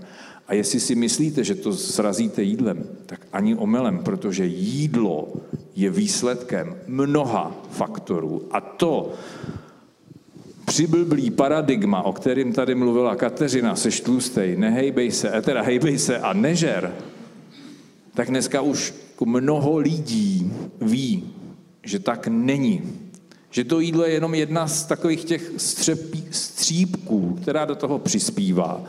Ale to, jakým způsobem se stravujeme, je výsledkem mnoha, mnoha, mnoha aspektů a já potřebuji pracovat na nich. Já nemůžu začít tím, řeknu, změním jídlo. OK, ono mi to něco přinese. Ale aby to bylo trvalý, tak já potřebuji měnit i věci kolem. A pochopit je. A nejenom to, že budu tupě držet nějakou dietu. Protože kdyby to tak fungovalo, tak nemáme 66% lidí s nadváhou a obezitou v současné chvíli. Takže o dodržování nějakých diet a dalších věcí to není. A to jsme se teda jako hezky od, od, od, od toho odklonili. Nicméně tady je pokračování Kilhunova experimentu v praxi v západní společnosti. A je to o tom, že my jsme se do toho Universe 25 dostali taky. Protože v minulosti ten limit byl, v minulosti buď se to jídlo našel a přežil, anebo umřel hlady po čase. A nikdo neměl možnost si vybírat, kromě těch bohatých, který se záměrně vykrmovali, protože to byl symbol že, luxusu a bohatství. Někteří se prý dokonce vyspávali i polštářem, když na to neměli. Ale e, my jsme se dostali do situace, kdy vlastně tam ten limit byl jasně daný. Já jsem si nemohl vybrat, jestli chci bio nebo nebio, jestli si dám ten plesnivý chleba nebo nedám. Byl jsem rád, že jsem kus chleba našel, že si k tomu dám tu slaninu, že jo, která se dneska dehonestuje, protože kdysi pánové Procter Gamble vymysleli první stužený tuk a potřebovali ho prodávat, tak vymysleli legendu o tom, jak je to blbě, k tomu se možná dostaneme ještě, tak jsme na tenkým ledě, malinka to. Ale já jsem neměl možnost volby. Prostě bylo jídlo. Dneska jsme v situaci, kdy máme všechno. A já si ty limity musím nastavovat zpětně sám. A on je to ve své podstatě problém, protože mě tady možná někdo týral kdysi dávno. A protože já jsem si vyzkoušel, že to sladký mi dělá dobře, protože se mi zvýší hladina dopamínu, serotonínu, mě se na chviličku uleví. Protože ještě, ještě si... k tomu, jo, sladký působí na opiový receptor v ano, mozku. Ano, to, to se jako... prokázalo, v podstatě sladké je skutečně prokazatelně mm-hmm. droga. Mm-hmm. A mě bavila velmi, myslím, že to byla studie 2020 nebo 2022 s prasátkama, kdy mm-hmm. ten vědec, který to dělal, chtěl prokázat, že cukr není droga. A vyšel mu přesně pravý opak, kdy to museli uzavřít, tak ano, ty prasata po prvním napití sladké vody byly okamžitě závislí. Já se jenom přihlásím, moc se omlouvám, ale to jsou prasata zase, jo, abychom nebyli obviněni, že tady srovnáváme lidi s prasatama. Byl udělaný pokus se sirotkama anglickýma a dělali to zdravotní sestry. A byli to sirotci, kteří vyrůstali od malička eh, v tom eh, siročinci. To znamená, nedostávali žádný sladkosti nic. A oni jim nabídli stoly, na kterých bylo, já nevím, luštěniny a, a nějaký zelenina, ovoce, maso, prostě tohle. A tyhle děti, kterým bylo tři až pět let, a ty sestry jenom seděly a zaznamenávali, co kdo jí a co kdo dělá. Jo. A ty děti podle aktivit, podle toho, jakou měli stavbu těla, zrovna jestli byli naštvaný nebo nemocný nebo co, tak si vlastně vybírali. A jeden den jedli třeba jenom zeleninu, druhý den jenom maso další den jenom luštěniny. Jo. Ale za ten měsíc si udělali vyváženou stravu do chvíle, než se tam dali sladkosti. V tu ránu konec. A oni zkoušeli, jak dlouho ty děti, když tam budou sladkosti, jak dlouho jako to bude trvat, než jako je to odnaučej a teď je trestali a prostě dělali psíkusy. A po pěti letech to skončilo. A prostě závislost, absolutní. Jakmile tam dali sladkosti, nazdar. Čili ví, jak si výsledek tohohle pokusu byl, chcete-li děti naučit, aby nejedli sladkosti do 12 let, jim je nedejte. Což je bohužel situace, která bych řekl, že to je jako science fiction v dnešní době, protože eh, samozřejmě jsou ty zdravé sladkosti. A ty věci plné mléka a, a podobně. Jsem, no to má pravdu, ale on se tam zapomíná říct, že ještě všeho je to plný potom. Takže ty polopravdy tady ve své podstatě vládnou, ale to říká i krásně, e, mám strašně rád profesora Martina Stránského, neurologa, a ten říká, kdybyste ty lidi dali do, na sken a teď jim postupně dávali drogu a cigára a alkohol, říká, a pak cukr, tak jim, vždycky se jim rozsvítí ty stejný centra v tom mozku.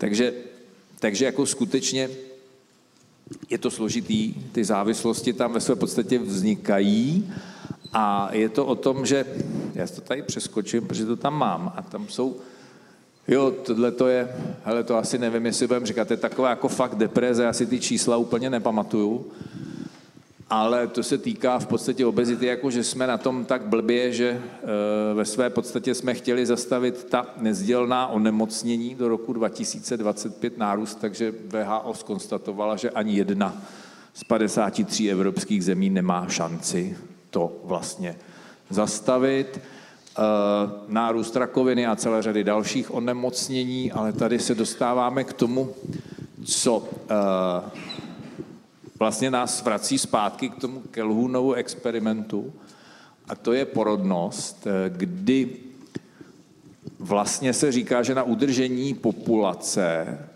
kultury je potřeba, aby každá žena měla asi 2,58 dítěte. Tak nějak. Současná situace v Evropské unii je 1,4, s tím, že my jsme trošku na tom lépe, že máme asi 1,7. To znamená, já v těchto situacích vždycky mám chuť říct, že samice druhu člověk za své plodné období má možnost být 15 až 20 krát těhotná. Z toho má většinou, nebo by mohla mít 10 potomků, z nichž se dospělosti dožije třetina. Pokud by to takto bylo, jo, to znamená 21 možných nějakých a z toho prostě třetina, tak sedm. Já jsem z rodiny, kde eh, na jedné straně babička byla z devíti sourozenců, takže jako vím, že to jako ještě do nedávné doby bylo. Jo. A v těch bohatších rodinách se dožili všichni, ale v těch chudších se dožili opravdu jenom ti, kteří prostě buď byli ti prvorození, nebo ještě ta rodina jako na tom byla dobře, anebo ti, kteří odešli do služby a tam dostali najíst. Mimochodem ještě v nedávné době, no já nevím, před dvěma sty lety, to je jako mrknutí voka, si prej vyměňovali um, sloužící, v, jak se tomu říkalo, podruhové eh, na statku, že v době tažení lososů nebudou mít každý den lososa. Jo? Protože prostě už byly přežraný lososů a losos byl vlastně plevaná jako velmi levná ryba. Jo, ještě můj tatínek chodil lovit, protože jsme byli za to táče, kdy maso bylo jenom ve čtvrtek. Jo. Takže jako když jsme chtěli mít... Ale 28. února, 29. února. No, no, no, přesně tak. Jo, takže jako e, já jenom chci říct, že to, že teďko máme obezitu, e, znovu, může za to třeba, že máme nekvalitní potraviny. Jo, klidně. Protože máme ve všem glukózo-fruktozový syrup, já zase teda rádi zvedáte ruku, kdo z vás čte složení a nekupuje to, co má hnusný složení. Všimněte si, ani já nezvedám ruku, protože na to nemám vždycky čas. No, on je, on je lepší. Já jsem postižený. Ne, on je lepší, on je lepší, on je opravdu důkladný. Ale já tím, že jsem v dospělém věku trpěla chvilku takřka funkční slepotou, tak já jako ty malý písmenka ani jsem nepřečetla. Jo. To už teďko je dobrý, pať jsem po operaci. Ale e, fakticky jako glukózo-fruktozový syrup všude takřka. Jo? E, teďko jsem slyšela strašnou věc, že kácej broskve na Moravě, protože jako je to problém to jako udat, nebo já nevím, jo, strašný prostě. My jsme si nechali za těch 30 let zlikvidovat trh zemědělství, jo. Strašný úplně. No nic, ten tak. Pokračuj, po, Pokračovat dál tady v, trošku v té depresi, jak nás všichni pořád přesvědčují o tom, jak jsme na tom dobře a jak nám stoupá průměrná délka života už nestoupá. Už nám dokonce i klesá zhruba o dva a půl roku. To znamená, eh, ani ta kvalita toho života už není taková, jaká bývala. ale mě tam zarazila jedna věc, kterou jsem našel, která je z roku 2013, kdy nezdravým životním stylem přichází stát o 520 miliard ročně. A to nejsou přímé náklady na léčení, ale je to ztráta na HDP díky nemocnosti a díky celé řadě dalších věcí. Takže uh, to naše nepřemýšlení nás stojí poměrně hodně peněz. Já jenom, promiňte mi, že jsem šťoural, jo. Eh, ekonomové vám řeknou, že HDP není úplně dobrý způsob, jak něco určovat, ale Jo, takže, ale jako říct, že za to můžou zas ty lidi, kteří žijou nezdravě. Stát nám vůbec nekontroluje trh.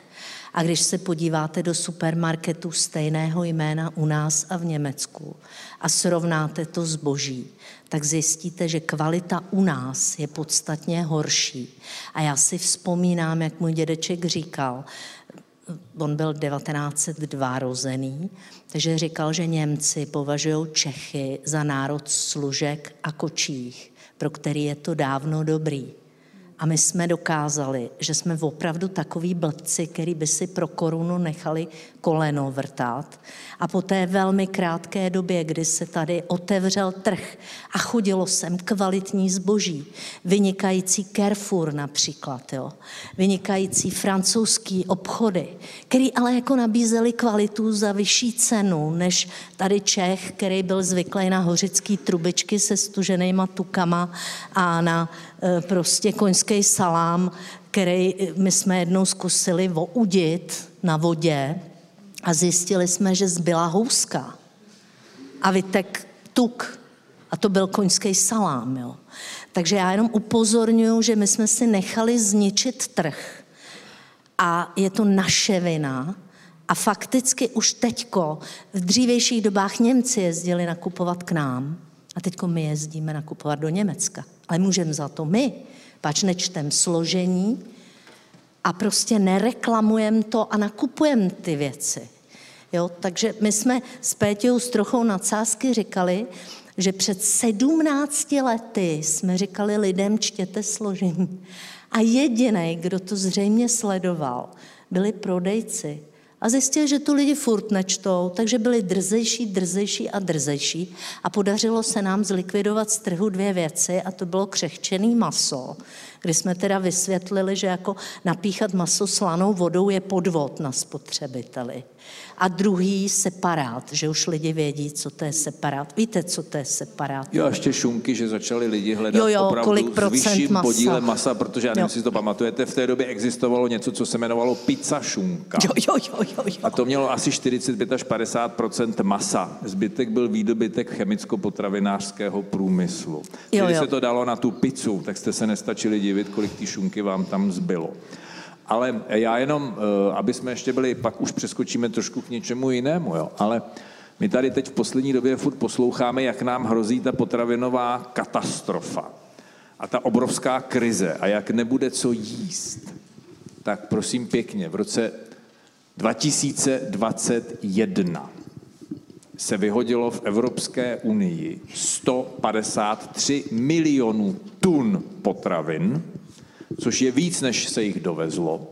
A když to přepočítáte, že jeden člověk sní v průměru 1,5 až 2 kg jídla denně a množstvím 460 milionů obyvatel, zjistíte, že to je jídlo na 200 dní pro každého obyvatele. Takže máme potravinovou krizi, anebo se vytváří uměle. Já bych chtěl jenom říct, že to není to, co vyhodí domácnosti, ale v největší části je to, co zlikvidují řetězce, výrobci, co musí zaorat farmáři, protože to prostě řetězce nechtějí, to, co se skazí při transportech na velké dálky a tak dále. To znamená, že my, kteří jsme byli v roce 89 de facto téměř potravinově soběstační, tak dneska musíme spoustu potravin dovážet a řekněme si na rovinu, že ta kvalita toho, co dovážíme, není úplně optimální. Na druhou stranu jsme si zvykli na takové blbosti jako jahody v zimě, a podobné kraviny, které ve své podstatě vůbec nepotřebujeme, ale ten, tomu trhu to funguje. To znamená, já nesnáším termín neviditelná ruka trhu. To je taková kravina, možná neviditelná ruka trhu bude fungovat, pokud ze světa zmizí takové věci jako PR, marketing Mně se a líbí, podobná sprostá slova. mně se líbí Tomáš Sedláček, eh, slavný ekonom, který říká, že když si poslechneme slovo reklama, tak tam to slovo klam slyšíme. Ano. Já jsem teď viděl krásný dokument na téma PR, kdy to vlastně vzniklo. A je to opravdu dávno, bylo to před první, v, prv, v době první světové války, když potřebovali ve Spojených státech přesvědčit běžného Američana, který byl hrubě proti válce, aby do té války chtěl jít a jim se to povedlo během jednoho roku.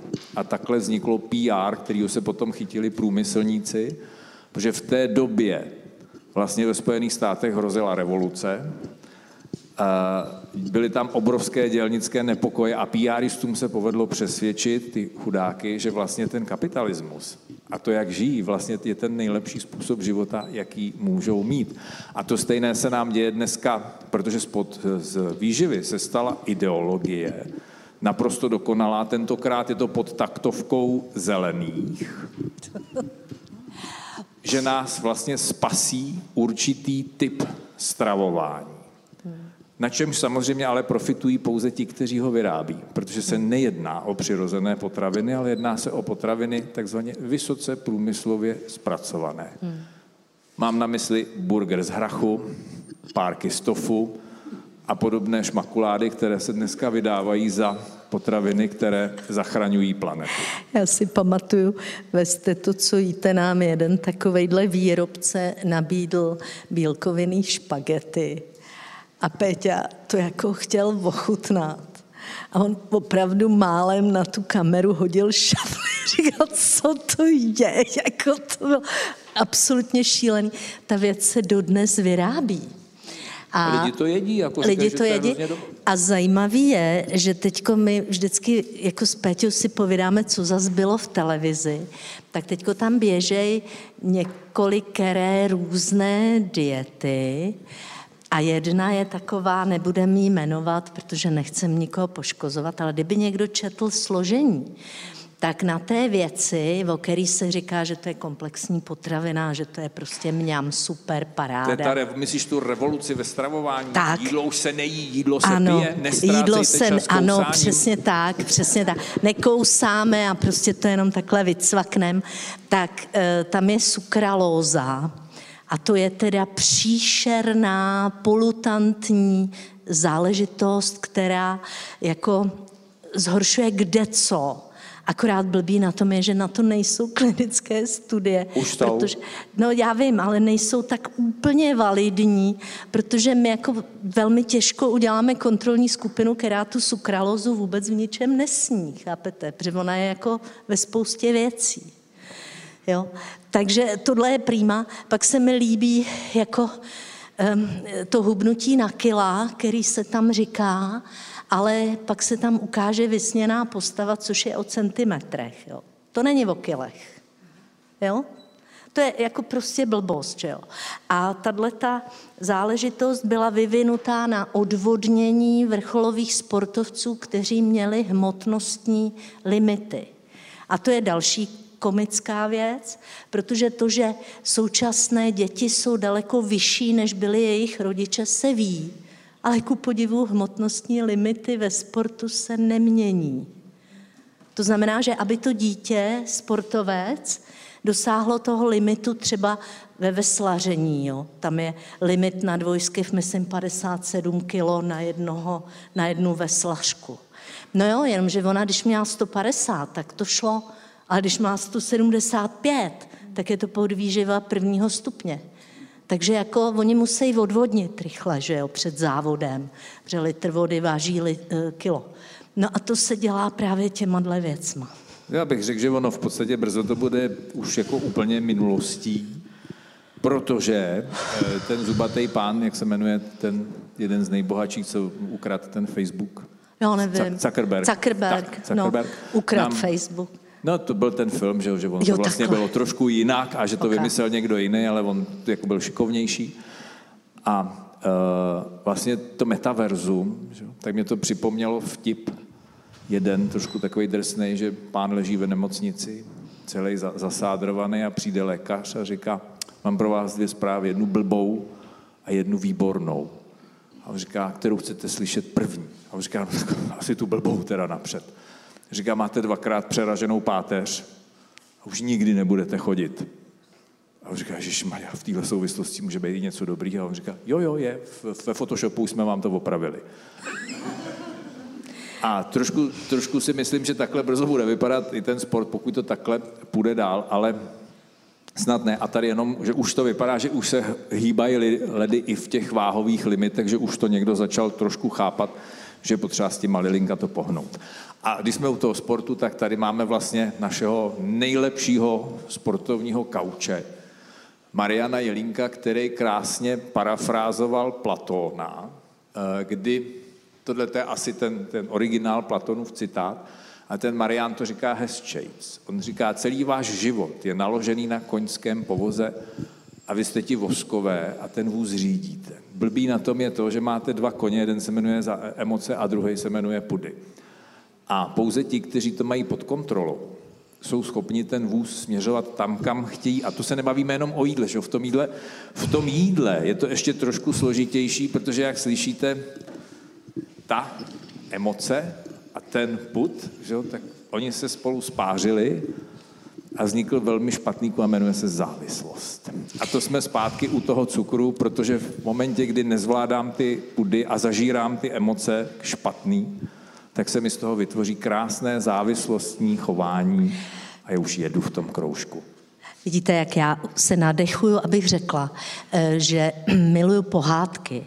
A eh, když se podíváte na řez s mozkem, Jo, to se schválně do Google se koukněte na řez mozkem, tam je takový zelený eh, jako racionální mozek, uprostřed je emocionálně limbický systém, kde jsou takový ty hypofýza a tyhle. E, takže obratlovci vyvinuli celý racionální mozek na to, aby omezili to, co dělá ten emocionální mozek. A říkají to starý pohádky. E, tam, když jedete z domova a jste hrdina, tak vám matka dá koně a otec vám dá meč. A vy se teda jako hrdina posadíte na toho koně a jedete teda z toho domova rovnou za nosem za tou princeznou. A dříve nebo později přijedete na křižovatku, kde jsou tři směry. A jeden říká, pojedeš-li rovně, zahyneš ty i kůň. To znamená, nejeď, jak tě naprogramovali z domova, jako neblbni. Pojedeš-li vlevo, jezdec zahyne, kůň přežije. Což je přesně emocionálně pudová cesta. A kdykoliv poslechnete jakýkoliv put, kulturním světě, ať je to put rozmnožovací, zavřou vás, že jo. Ať je to put potravní, prostě budete mít problém. Ať je to put, já nevím, schromažďovací, že jo, my jsme sběrači, tak dojedete na šopoholismus. Když jedete autem a proti vám je kráva, tak vy to musíte napálit do ní. Nesmíte to strhnout, protože to by byl průšvih, protože ty airbagy máte vpředu. Jo. Když vám bude milované dítě křičet a tady bude silnice, tak vy jemu musíte říct, ať stojí. A sami se musíte rozhlídnout vlevo, vpravo, jinak vás přejede první auto. To znamená, my nesmíme poslouchat emoce a půdy. Je to pro nás smrtelně nebezpečný. A kdyby teďko tady začalo bouchat, tak co, co máme udělat? Teď by samozřejmě Cimrmani řekli, že, jo, že sudí jdou vlevo, liší, jdou vpravo a pokud je tu sudí, který je lichý, tak ať zůstane sedět. Jo. Ale ve skutečnosti my se nejdřív musíme rozhlídnout, co se děje, zhodnotit to a nezačít prchat jako blázni prostě někam. Jo? To znamená... Myslím, tohle to umí krásně na těch 112, že jo, kde jako vypojují těm lidem emoce a pudy a nutí je chovat se racionálně, Rozumně. to znamená eh, napřed zajistit místo nehody, pak ohlíd, obhlídnou situaci a pak teprve tahat lidi z auta ven v momentě, kdy je to zajištění, protože jedně blbec se nechá přejet kamionem, že jo, následně při, při záchraně. Ano. To znamená, že prosím, tenhle pán sice pěkně říká, že sedíme na voze ovládaném dvěma koňmi, ale teda my jsme ten řidič a my musíme ovládat ty dva koně. On to říká. To No. přesně takhle říká. Já jsem slyšel i krásný jiný citát, že celý, a to je taky od někoho ze stojků, že celý život je souboj mezi rozumem a pudy. A já si myslím, že v tom je hluboká pravda. A jak ty starý Káčo říkala něco na téma to u, řešit, neřešit ten buddhismus. Mm-hmm. A mě tam napadlo, taky je to stoická filozofie. A já jsem jednou říkal svému kamarádovi a on mi říkal, ty vole, ty jsi byl taky v léčebně? Říkám, ne, jak jsem to přišel, říká, to je naše modlitba. Každý, každý ráno, když jsme stávali, tak jsme si říkali, pane, dopřej mi moudrost, neřešit to, co změnit nelze. Sílu a odvahu změnit to, co změnit lze. Ne, e, chytro nebo něco tam bylo. A moudrost rozpoznat jedno od druhého. Dodej mi pokoru, neřešit a přijmout to, Tak. co řešit nelze Tak. a odvahu a sílu řešit to, co řešit lze. Jináč mně se líbí v této souvislosti, když tu máme Sokrata, tak se mi líbí rozdíl mezi Sokratovým stříbrným pravidlem a Kantovým zlatým pravidlem. E, To asi znáte, jak, jak je to stříbrný pravidlo říká, nečiní druhému, co si nepřeješ, aby bylo činěno tobě. To znamená, že tam je jediná věc nebo pár věcí, ale máte široký pole působnosti, co můžete dělat. A já mám antickou filozofii daleko raději než následného idealistu Kanta, který říká, činí druhým to, co si přeješ, aby činili oni tobě. Což je hnaní byčem do ráje, to je velký průšvih. A to je stejné, jako kdybych já Péťovi kupovala vložky v době, kdy jsem menstruovala, jo? Protože jako, chápete, já bych chtěla, aby on, nebo když, co máš radši, máš radši dort nebo kuře? Koláček a kuřeta, ano. No. jo? Všechno. No, to nespolupracuje. Ale jako kdyby řekl, že kuře... Dobře, kuře, kuře, ano. Kuře, ano. tak já dort, že jo? Takže Sokrates říká, neber mu jeho kuře, jestli nechceš, aby ti bral tvůj dort, jo? Ale Kant řekne, narvi mu svůj dort. Ne? Přece. A to, že on to nemá rád, já ho přesvědčím, že to bude mít rád. Jo? Takže já opravdu s Kantem mám zásadní filozofický problém, na rozdíl od Sokrata, který ho miluju. Tak a já bych tady jenom to uzavřel celé tím, než přejdu dál. V svým šesti, nebo on pořád říká, tati ještě mě není šest, mě pět, ale za měsíc mu bude šest. A jednou jsme takhle jeli v autě a on mi říká, tati, a ten Bůh řídí úplně všechno? I mravence? A já jsem říkal, Matýsku, já jako nevím, jak je to úplně s tím Bohem. Ale jestli Bůh je, tak ti dává jednu zásadní věc a to je možnost svobodné volby a rozhodovat se, jak ty chceš. A si zamyslel a říká, hm, tak proto máme ten mozek. Což je klasická stoická filozofie v šestiletém provedení. Jenom chci říct, že Matýsek se ptal na Boha transcendentálního, zatímco Péťa ho jaksi přesvědčil o Bohu imanentním, že? Což filozofové vědí a Péťa vůbec neví o čem. Že jo? Samozřejmě, že No. vůbec. tak, to znamená tam, to, jako on říkal, že to máme v té hlavě, jo, ten mozek, ale to úplně není Bůh, protože to říkají, eh, to, to je v Bibli, že jo, tak tam je, že Bůh sídlí v srdci a jeho tajné jméno je Já jsem. Hezký, ne? Jo? Takže tak. Pokračuj. Ale to myslel tím, že nám dává tu možnost se jako rozhodovat. Tak. A teď jdeme zpátky zase k tomu, co jsme provedli s tím jídlem. A mně se moc líbí, že já jsem tohleto někde použil a v zápětí jsem to objevil, že to někdo použil taky. A doufám, že by se to mohlo stát takovým tím uh, jaksi přirovnáním toho, kam jsme to dovedli a jak vlastně dneska vnímáme svět ve spoustě případů. a bohužel za to může v mnoha případech věda. A je to o tom, že jsme to začali v podstatě rozebírat a dostali jsme se do situace, kdy někdo přijde ke stromu, utrhne z něj list a zaměří se na něco. Řekne, ha, tady jsou nějaký fitoncidy a ty jsou škodlivý. Strom je na hovno. Škodí. A nevnímá ten strom jako celek a jako jeho roli v přírodě. Takže my mnohdy vyléváme děti i s vaničkou, protože se zaměříme na jednu složku v té potravě.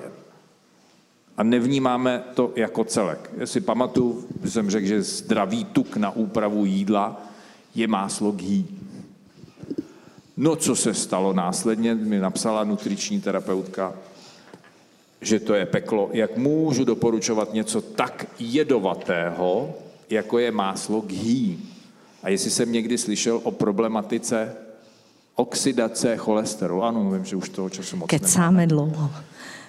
A tak samozřejmě ano, víme o oxidaci cholesterolu, ale zároveň v tom másle a o vlivu na kardiovaskulární onemocnění, ale v tom ghee másle je celá řada dalších látek, které jsou prevencí kardiovaskulárních onemocnění. Třeba ty přirozeně vzniknuvší transnenasycené mastné kyseliny, které když vyrobíme chemicky při stužování, tak nás pomaličku ale jistě zabíjejí. Ale tady je třeba konjugovaná kyselina linolenová, která se používá i jako prostředek na hubnutí, nebo si od nich myslíme, a že to je prostředek na hubnutí. Nicméně v Indii se po staletí, tak jak Káča mluvila že o té mléce, tak zrovna to je jedna ze, ze zemí, kde to mléko fungovalo. Já to problematika je tam trošku někde jinde v tom mléce, ještě já na to nebude bohužel čas. Ale uh, kdy se stalo gý máslo v Indii problém? Kdy začalo se řešit, že může způsobovat problém? V momentě, kdy se tam začalo dostávat gý máslo pančované rostlinnými tuky. A v momentě, kdy Indie začala bohatnout a lidi se začali přejídat, protože už Paracelsius říkal, že rozdíl mezi lékem a jedem je v množství. Takže i tou sebelepší věcí, vys kvašená zelenina, pokud se budu přežírat, protože mi někdo řekne, že to je zdravý, tak mě možná rakovina žaludku jednou nemine. Protože vznikající etylkarbamát z dusičnanu je karcinogenní. A nebo to množství soli, které se u krátce kvašené soli používá, taky není úplně ideální. Viděli jste, jak třeba Korejci jedí e, kimči? Mají bobeček u toho jídla. Nikoli v celou misku. Takže je to opravdu o tom množství a o vnímání věcí v souvislostech. A to je bohužel to, co se nám z té výživy vytratilo. Nám se nám bohužel z toho vytratili i zdraví selský rozum, takže já jsem říkal, my máme všichni pořád, máme stravovací pyramidy. A já říkám, že bychom měli mít stravovací ledovec. Protože všichni vnímáme to, co jsem říkal před chvílí, kolik toho máme sníst a jestli je zdravější být masožravec, vegetarián, semivegetarián, paleolitik nebo jakýkoliv typ stravování ale zapomínáme, že ať jíme, co jíme a jak jíme, tak jsou tam úplně jiné věci, které nás formují. A ta dnešní věda říká, že nejdůležitější jsou ty dva body úplně dole. Hmm. Že velmi záleží na tom, kdy jíme a jak jíme. Protože pokud to dodržíme, tak i to občasné svinstvo ten organismus prostě je schopen zpracovat. A nemusíme se úzkostlivě držet a dostávat se do fáze ortorexie, kdy obracím každý sousto, jestli je dobře anebo špatně. To znamená krmit organismus v momentě, kdy je to pro něj přirozené, normální, jíst v klidu a v pohodě, jak tam měla káče ten sympatikus, parasympatikus, tak nechat promluvit ten parasympatikus do toho trávení Protože pak se vyhnu takovým těm věcem jako pocity plnosti a nemůžu to sníst a blbě je mi a tlačí mě to a pálí mě žáha a mám průjem a mám zácpu a Ježíš a já mám zánět ve střevech a tedy a tedy a já mám střevní dysbiozu a ono se mi to zhoršuje vlastně i potom a já tlousnu a, a mám cholesterol a stučnělý játra a mám cukrovku. A ono to možná bylo jenom tím, že jsem Já jsem je tak zdravě, že jo, celou dobu jsem furt jenom ty zdraví věci, no, bohužel ale ve stresu. A blbě, protože někdo řekl, že snídaně je základ a snídat se musí půl hodiny po probuzení. No ale jsem třeba sova. Já stávám v 6 a mám vysokou hladinu melatoninu, protože stávám se zataženýma závěsama, budíkem, vypotácím se z té ložnice. Ale metabolismus dělá inzulínovou, eh, pardon, melatonin dělá inzulínovou rezistenci. A ještě mám vysokou hladinu kortizolu, že jo, která pro mě je typická pro, jako pro sovu, že je vysoká. A v téhle souvislosti mi to trávení nefunguje a ještě mám inzul, protože kortizol tlumí činnost trávicího traktu, tak já tam nasázím tu snídaní, že jo, protože někdo řekl, že to je základ. To, že mi je zní blbě, to už nikoho nezajímá. Že jo? Já znám spoustu lidí, že jo, kteří začali žít zdravě a začali snídat a zařadili svačiny. A výsledek bylo plus 20 kilo. Říká, dokud jsme jedli ty svoje jako snídaně obědy a k tomu večeře bylo nám hej, tak jsme začali žít zdravě a celý je to v háji a nejsme schopní se z toho dostat ven. To znamená to respektování toho přirozeného rytmu těla a těch zákonitostí, které k tomu patří. A když mě ty lidi nechtějí chápat, tak už jsem potom, tak jako říkám, sexujete doma, že jo? A říkají, no, občas jo, ještě. A říkám, čtete si mobil, když souložíte, koukáte na televizi, řešíte s manželkou uh, covid anebo podobné věci. Říkám, no to, to by nešlo. Říkám, fajn. A proč to děláte u jídla, když ve své... Pod... Kačo, máš mikrofon u pusy? když ta inervace je vlastně víceméně identická. A nám to vlastně ve své podstatě vůbec tohle to nedochází. Že vlastně pokud chceme správně fungovat, tak musíme zapomenout na něco, co se jmenuje multitasking. A my se to teď, jako, jak se tomu říká, mindfulness, že, že se učíme se soustředovat se na to, co děláme, v práci, že najednou nám to ale nedochází v tom jídle. Že i tam potřebuji být soustředěný, potřebuji to jídlo vnímat. Já se vás zeptám, kdo první jí jídlo? Kdo spouští činnost gastrointestinálního traktu? Oči. No, ano. Takže já potřebuji jíst v prostředí, kde se jí, jíst jídlo, které se mi líbí, protože i když nemám chuť, tak to oko okamžitě vyvolává chuťovou představu toho jídla. Kdo jí jako druhý? Asi nos, ne? Nos a pak? Hmat. Ucho a hmat. Ucho, no. Ano, protože a hmat No jasně, když vemu hranolku, která se mi vohne v ruce, anebo čips, který nekřupne, tak okamžitě mám jinou představu chuti. Vím, jak to bude chutnat. To znamená, ten jazyk jí úplně poslední. Takže já, když u toho čumím na televizi, píšu si zprávy, tak asi těžko budu jíst vědomně, asi se těžko možná nepřejím, asi těžko si vyberu to správné jídlo. A to je přesně to, o čem jsme se tady bavili před chvílí, sympatikus, parasympatikus a vybírání si vhodných a nevhodných jídel. A mě strašně baví, když mi člověk do dotazníku zaškrtne, že stres jeho stravování neovlivňuje. Říkám, a co jsou tady ty sekaný a ty knedlíky a ty rychlovky? No, tu, říkám, a není to náhodou o tom, že jste měl 10 minut na oběd? A o tom, že tu sekanou už někdo rozkousal? A ten salát už možná někdo trávil, že, že to do sebe nahrnu během pěti minut a možná si všimnu, že jsem něco jedl. Protože v tom stresu a spěchu já si nevyberu to jídlo, o kterého podvědomě si říkám, ježiš, má kuřecí maso, no ty to budu žvejkat zase půl hodiny, že na to nemám čas. Pak se mi to bude v tom žaludku vál, že nebude to mít ani moc chuť, já to nebudu vnímat v tom fofru, no, tak si dám něco, co je chuťově prostě výraznější a co mi aspoň trošku ten věm toho jídla dokáže udělat. Takže vrátím se zpátky tady k tomu, prosím pěkně, ty první dvě věci jsou zásadní a pak přichází ta kvalita. A teď se dostáváme, a na to už asi nebudeme mít čas, co to je vlastně kvalitní jídlo. A já bych si dovolil říct jedno zásadní. Jí kvalitní jídlo je jídlo bez těch šmakulát. To znamená, bez toho, co ty potravináři vzali, rozebrali to na součástky pak z toho zase něco poskládali, aby to vypadalo takto obarvili, pak to trošku zahustili, protože to nemá úplně dobrou chuť, tak jahodu udělali jahodovější, e, přidali tam trošku cukru, aby to bylo sladší, ale i s tou solí by to bylo docela fajn. A ještě to zakonzervuju a zabalím to do pěkného obalu. Aby to a vydrželo půl roku.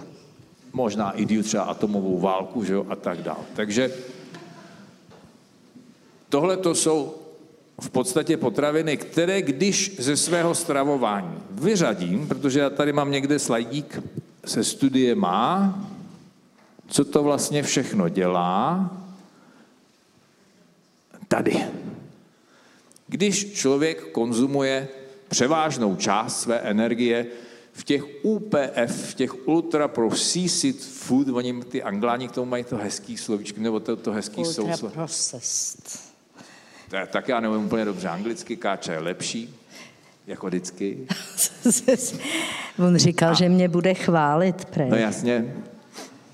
Já Víte co, já musím zavolat pocit. svýmu Péťovi, ať jede domů, jo, protože on už volal, že tu půl hodiny čeká, já jsem se na to přišla později. Tak já mu jenom zavolám, aby jel domů. Pokračuj. Tak si jenom vypněte mikrofon, Káčo, prosím.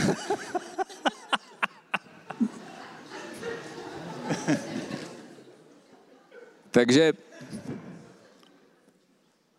uh, já to nebudu všechno říkat. Je to v podstatě o tom, že ty studie dneska už na to jsou. Jsou poměrně rozsáhlé. Samozřejmě potravináři to nechtějí slyšet, vymýšlí se různé věci, jako jsou označování potravin, abychom pochopili, že to tak strašný není, jmenuje se to Nutriscore, eh, brzo to bude i u nás. A eh, ten problém proč vlastně ty potraviny škodí, on to nikdo jako úplně dokonale neví. To, to že na nich vzniká závislost, jasně, tam cukr, sůl. Jahoda má prostě vždycky jahodovější chuť, že jo? cokoliv dalšího, ta chuť je jak říká, že vzniká závislost, jo, tak e, taková nejvíc závislá nebo věc, na který vzniká největší závislost, je glukózo-fruktózový syrup. A to ze dvou důvodů. Za prvé, fruktóza snižuje citlivost tkání na inzulín. To znamená, vy dostanete glukózu a zároveň něco, co vám zabrzdí, aby ta glukóza vlezla do buněk. Jo. Takže to je fakt strašně chytrá sviňárna. A je to šíleně sladký, protože fruktóza je čtyřikrát sladší než glukóza. Čili ten návyk vzniká rychlejc. A to je to devastačnější. Že? Ano.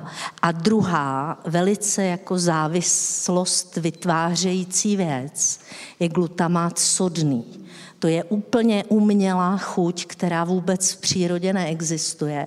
A když se dělali pokusy na zvířatech, kterýmu tam dali glutamát sodný do té stravy, tak ten chudák prakticky zemřel hlady, protože on furt jako jedl jenom to s tím glutamátem a ne svoji normální potravu. Takže jako to je tyhle dvě substance, když vám dají eh, výrobci do potravy, tak eh, vy se stáváte závislými na eh, věci, která není vůbec pro váš organismus jako zdravá, čili je to něco jako alkohol nebo eh, kouření nebo něco podobného. Tak, e, nicméně tam ten mechanismus, proč to vlastně všechno tak je, není ještě úplně pochopen, nicméně to zásadní je pravděpodobně snížení diverzity a narušení střevního mikrobiomu, protože speciálně ta sukralóza, a další sladidla, určité typy zahušťovadel, typu karagenan, metylcelulóza, to konzervační látky, to všechno jsou věci, které narušují střevní mikrobiom. A e, kdyby tady byl ještě čas, tak kdybychom se dostali dál, tak za mě to není jenom o tom, vyhodit vysoce průmyslově zpracované potraviny. Z velké části. Neříkám, že si je občas nemůžu dát, tam to číslo je jasně daný, zhruba do 15% denního energetického příjmu ten organismus zvládne. Za podmínek, že dodržím i ty ostatní věci, o kterých jsem mluvil. Ale já jsem takový, eh, já jsem vystudovaný zemědělský inženýr a do toho zemědělství jsem se vlastně nikdy nevrátil, protože jsem viděl, kam to bere dráhu po roce 1989 a říkal jsem, na tomhle se podílet nechci, protože jsem měl tu představu, že se to to zhuntované částečně zemědělství, který tady bylo, ono zase až tak strašlivě zhuntované nebylo, se začalo združovat do větších a větších a větších celků a teď se začaly ty plodiny měnit a začalo se používat stále větší a větší a větší množství chemie a začalo se říkat, jak vlastně to vůbec neškodí a jak je to v pořádku a jak vlastně bez té chemie se neuživíme.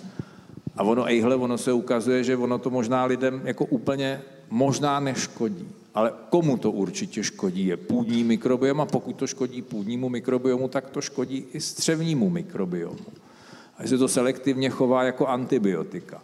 Že tak často diskutovaný glyfosát, Roundup, jako rozhodně funguje jako antibiotikum v našich střevech. To znamená, nás pravděpodobně nezabije jako člověka ale náš střevní mikrobiom ano. A protože střevní mikrobiom je svázán s naším psychickým zdravím, tělesným zdravím, váhou a vším dalším, tak jako zasahovat do něj tímhle způsobem mi nepřijde jako úplně nejšťastnější. Já jenom, když tady padlo slovo mikrobiom, tak to je genetický kód těch mikrobů v tom střevě. A když si představíte, že my fungujeme jako ekosystém, to znamená všechny geny, když bychom vzali, který jako máme jako člověk, tak 90% těch genů jsou geny našich symbiontů a pouze 10% je naše genetická výbava. To znamená, když my o ty symbionty přijdeme, tak zahyneme. Jo? Čili pokud nás někdo chce nějak sofistikovaně vytl, vytřískat, no tak přes ten mikrobiom v našem střevě to půjde s naší spoluprací nejlépe. Jo, myslím, ale že já, bych, já, bych, já bych pomaličku to musíme fakt uzavřít, protože už je 21.18. Uh, no, to už je víc. No, už je možná 30, ale já jenom jsem chtěla, protože tady padla paleostrava, jo. Prosím vás, kdo kdy držel z vás paleostravu? Držel to někdo? Jo, tamhle, výborně. Tak e, já jsem strašně ráda, madam, že jste sama, protože... Jo, ty taky. Tak a, a, a e, jo, prosím vás, v paleolitu... Jsem rád, že jsem ti jednou připravil o slova. Ano, v paleolitu 80% potravy e, zařizovaly ženy sběračky sběrem. A pouze 20% občasným lovem doplňovali muži. A vždycky, když to jako vyprávím, tak říkám, že jenom blázen, e, muž teda, by táhnul e, v době kamene, kdy všude jsou šavlozubí tygři a vlci a nevím kdo, tak by táhnul jako to zvíře domů. To by musel být blázen. To znamená, že strava mužů a žen se diametrálně lišila. A ženy tím sběrem sbírali hady, sbírali samozřejmě mušle, sbírali šneky, e, sbírali žáby, různé tyhle ty ještěrky a tak. To dodnes francouzi jedí, jo? takže jako máme tuhle tu e, zkušenost. Jedli vejce, do nedávné doby ještě byli čihaři, to znamená, že se lovili ptáci a ty se jedli. Samozřejmě, že se jedli hlodavci ve velkém a jedl se hmyz. Jo? Ale to, co jako se zapomíná, člověk byl lidožrout. To znamená, s trochou nadsázky říkám, pokud někdo ve vašem okolí drží paleostravu, zamykejte. Jo? Takže... Já bych to, ty jsi mě tím lidožroutstvím Eh, připomněla, kdy vlastně jsme s Romanem Vaňkem natáčeli něco a on vytáhl jako opravdu unikátní kuchařku, to bylo 15. nebo 16. století, že on jako na, na tohle jako je. On fakt je úžasný gastronom, není kuchař, ale prostě o té gastronomii prostě ví. A eh, teď tam byla jako, jako zdravověda u toho taky a tam se psalo, že nejlepší je maso vepřové nebo svinské, protože je lidskému masu nejbližší. Mm-hmm. A z toho ale vzniklo jedno varování pro pocestné, že se mají vyhýbat pochybným restauracím nebo hospodám, protože nikdy nevědí, jestli jedí maso svinské anebo maso lidské. Což protože... ale znamená, že autor musel ochutnat obojí, že jo? Ne? Ano, ano, je to téměř údajně k nerozeznání. Ale uh, já bych se vrátil ještě k té paleostravě, protože tam je ten zásadní problém, jsou obiloviny. Hmm. A uh, je pravda, že z, toho, z té doby asi 30% naší populace má geny uh, celiatiků, pro celiaky. Pouze u pár lidí se to manifestuje, ale je to jeden z argumentů, proč vlastně smíst obiloviny z povrchu zemského. Ale my zapomínáme na jednu věc. Zkuste se podívat, a to není jenom blbou diagnostikou, kolik celiatiků bylo před rokem 89 a kolik jich je teď. A ten problém je totiž úplně někde jinde. Pokud já obiloviny určitým způsobem zpracovávám několik tisíc let, tak můj gastrointestinální trakt si pravděpodobně zvykne na takto zpracovanou obilu, tím, obilovinu. Tím mám na mysli namáčení, klíčení a fermentaci. 12 tisíc let, jo, doba tak. od neolitu. Tak. To zná ty obilové a tak dále, tam ještě nebyli tak šikovní, že? ale minimálně těch 5-6 tisíc let se ten chleba a vůbec k, tomu, k těm obilovinám chováme tímto způsobem.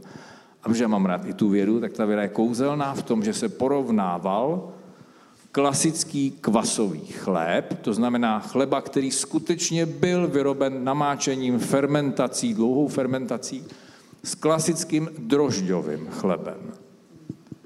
A ty rozdíly tam byly poměrně zásadní. Za prvé se snížilo množství antinutričních látek, které třeba zabraňují střebávání minerálních látek, hlavně kyseliny fitové.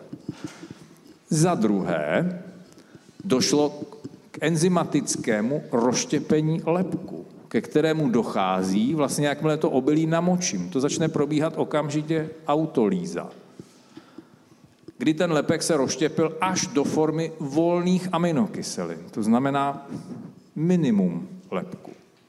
A za třetí došlo k tvorbě rezistentního škrobu, což je škrob, který miluje náš střevní mikrobiom. Je to jedno z nejlepších prebiotik. Takže ten rozdíl v tom normálním pečivu a kvasovém pečivu je propastný. A v momentě, kdy někdo mluví o tom, že bychom měli jíst to celozrné, tak já říkám ano. Správně zpracované to znamená z těch otrub nedělat střepy. A to, že ty střepy z toho nevyrobím, je to, že to umelu najemnou a namočím to. Aby ta, ty otruby nasály tu vodu a to střevo následně nepoškozovaly. Takže když ten, to pečivo udělám správně, tak naopak já to považuji za jednu z těch nejcennějších potravin, která je, pokud si samozřejmě koupím moderní chleba, kde nebyla fermentace, dneska se to dokonce dělá i tak, že se tam jenom naleje kvas, aby se to mohlo označit jako kvasové pečivo, ale nikdy to nefermentovalo, tak pak se nemůžeme divit, že vlastně ten problém máme dneska tak velký a nejen, že stoupá množství celiatiků, ale i lidí s takzvanou neceliakální intolerancí lepku a zvýšenou střevní propustností a tak dále, protože to není jenom tady o tom, že neděláme správně, ale pěstujeme plodiny, kdy pekaři chtějí stále vyšší obsah lepku, protože ono je to pak hezky elastický, ono to krásně kine a přidávají se různé přípravky na zlepšení, protože samozřejmě ta ekonomika toho chleba, který je za hodinu nafouklej, anebo 12 hodin fermentuje s tím, že ještě předtím dělám ten rozkvas a tedy, tak je samozřejmě úplně někde jinde. To je Ale... stejný, jako Péťa říkal, jak dlouho se dělá normální jogurt. Jako když, jestli jste si někdy dělali normální jogurt, jakože ho necháte kvasit a prostě fakt ho děláte. A nebo takový ten průmyslový jogurt, kam dáte zahušťovadla, zamícháte to a dáte tam modifikovaný to už naštěstí, škrob. Naštěstí no. dneska už snad tohle to zmizelo, no. že nezmizel. Ale je potřeba si uvědomit, složení. Máme, uvědomit jednu, máme tři minuty, Petře. Jo.